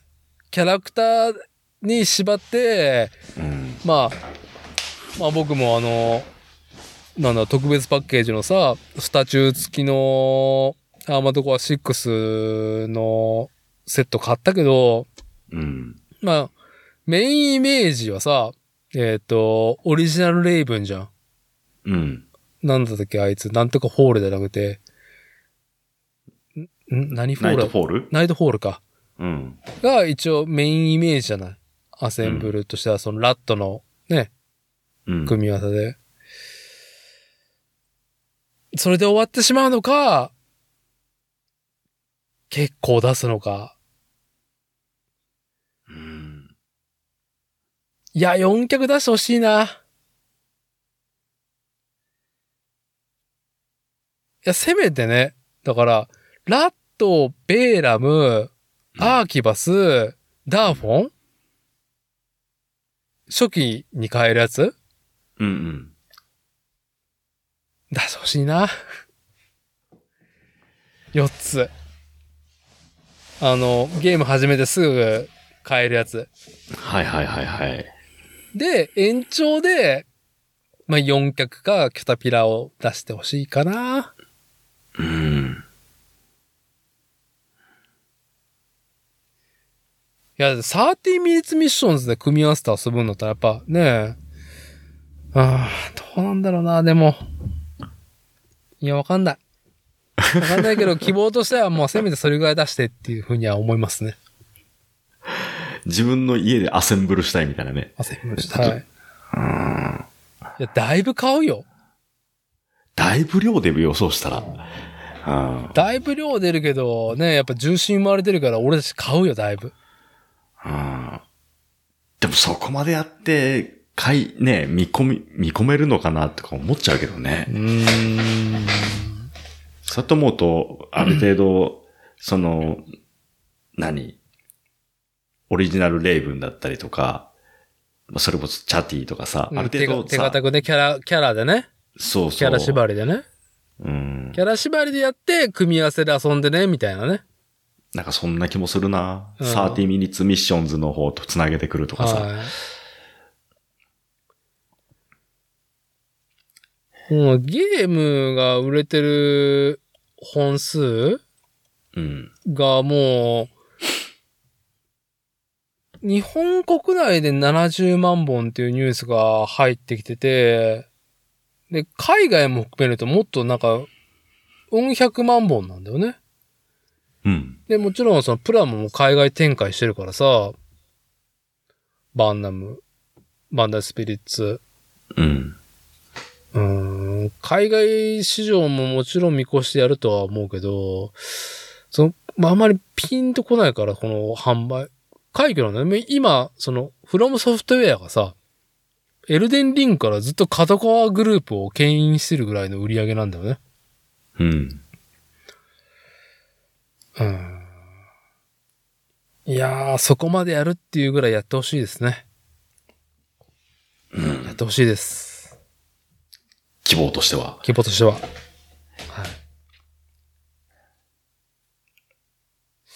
まあちょっと言いたいこと言ったんで。まあ今日はこれぐらいにしときますか。人いますかはい。はい。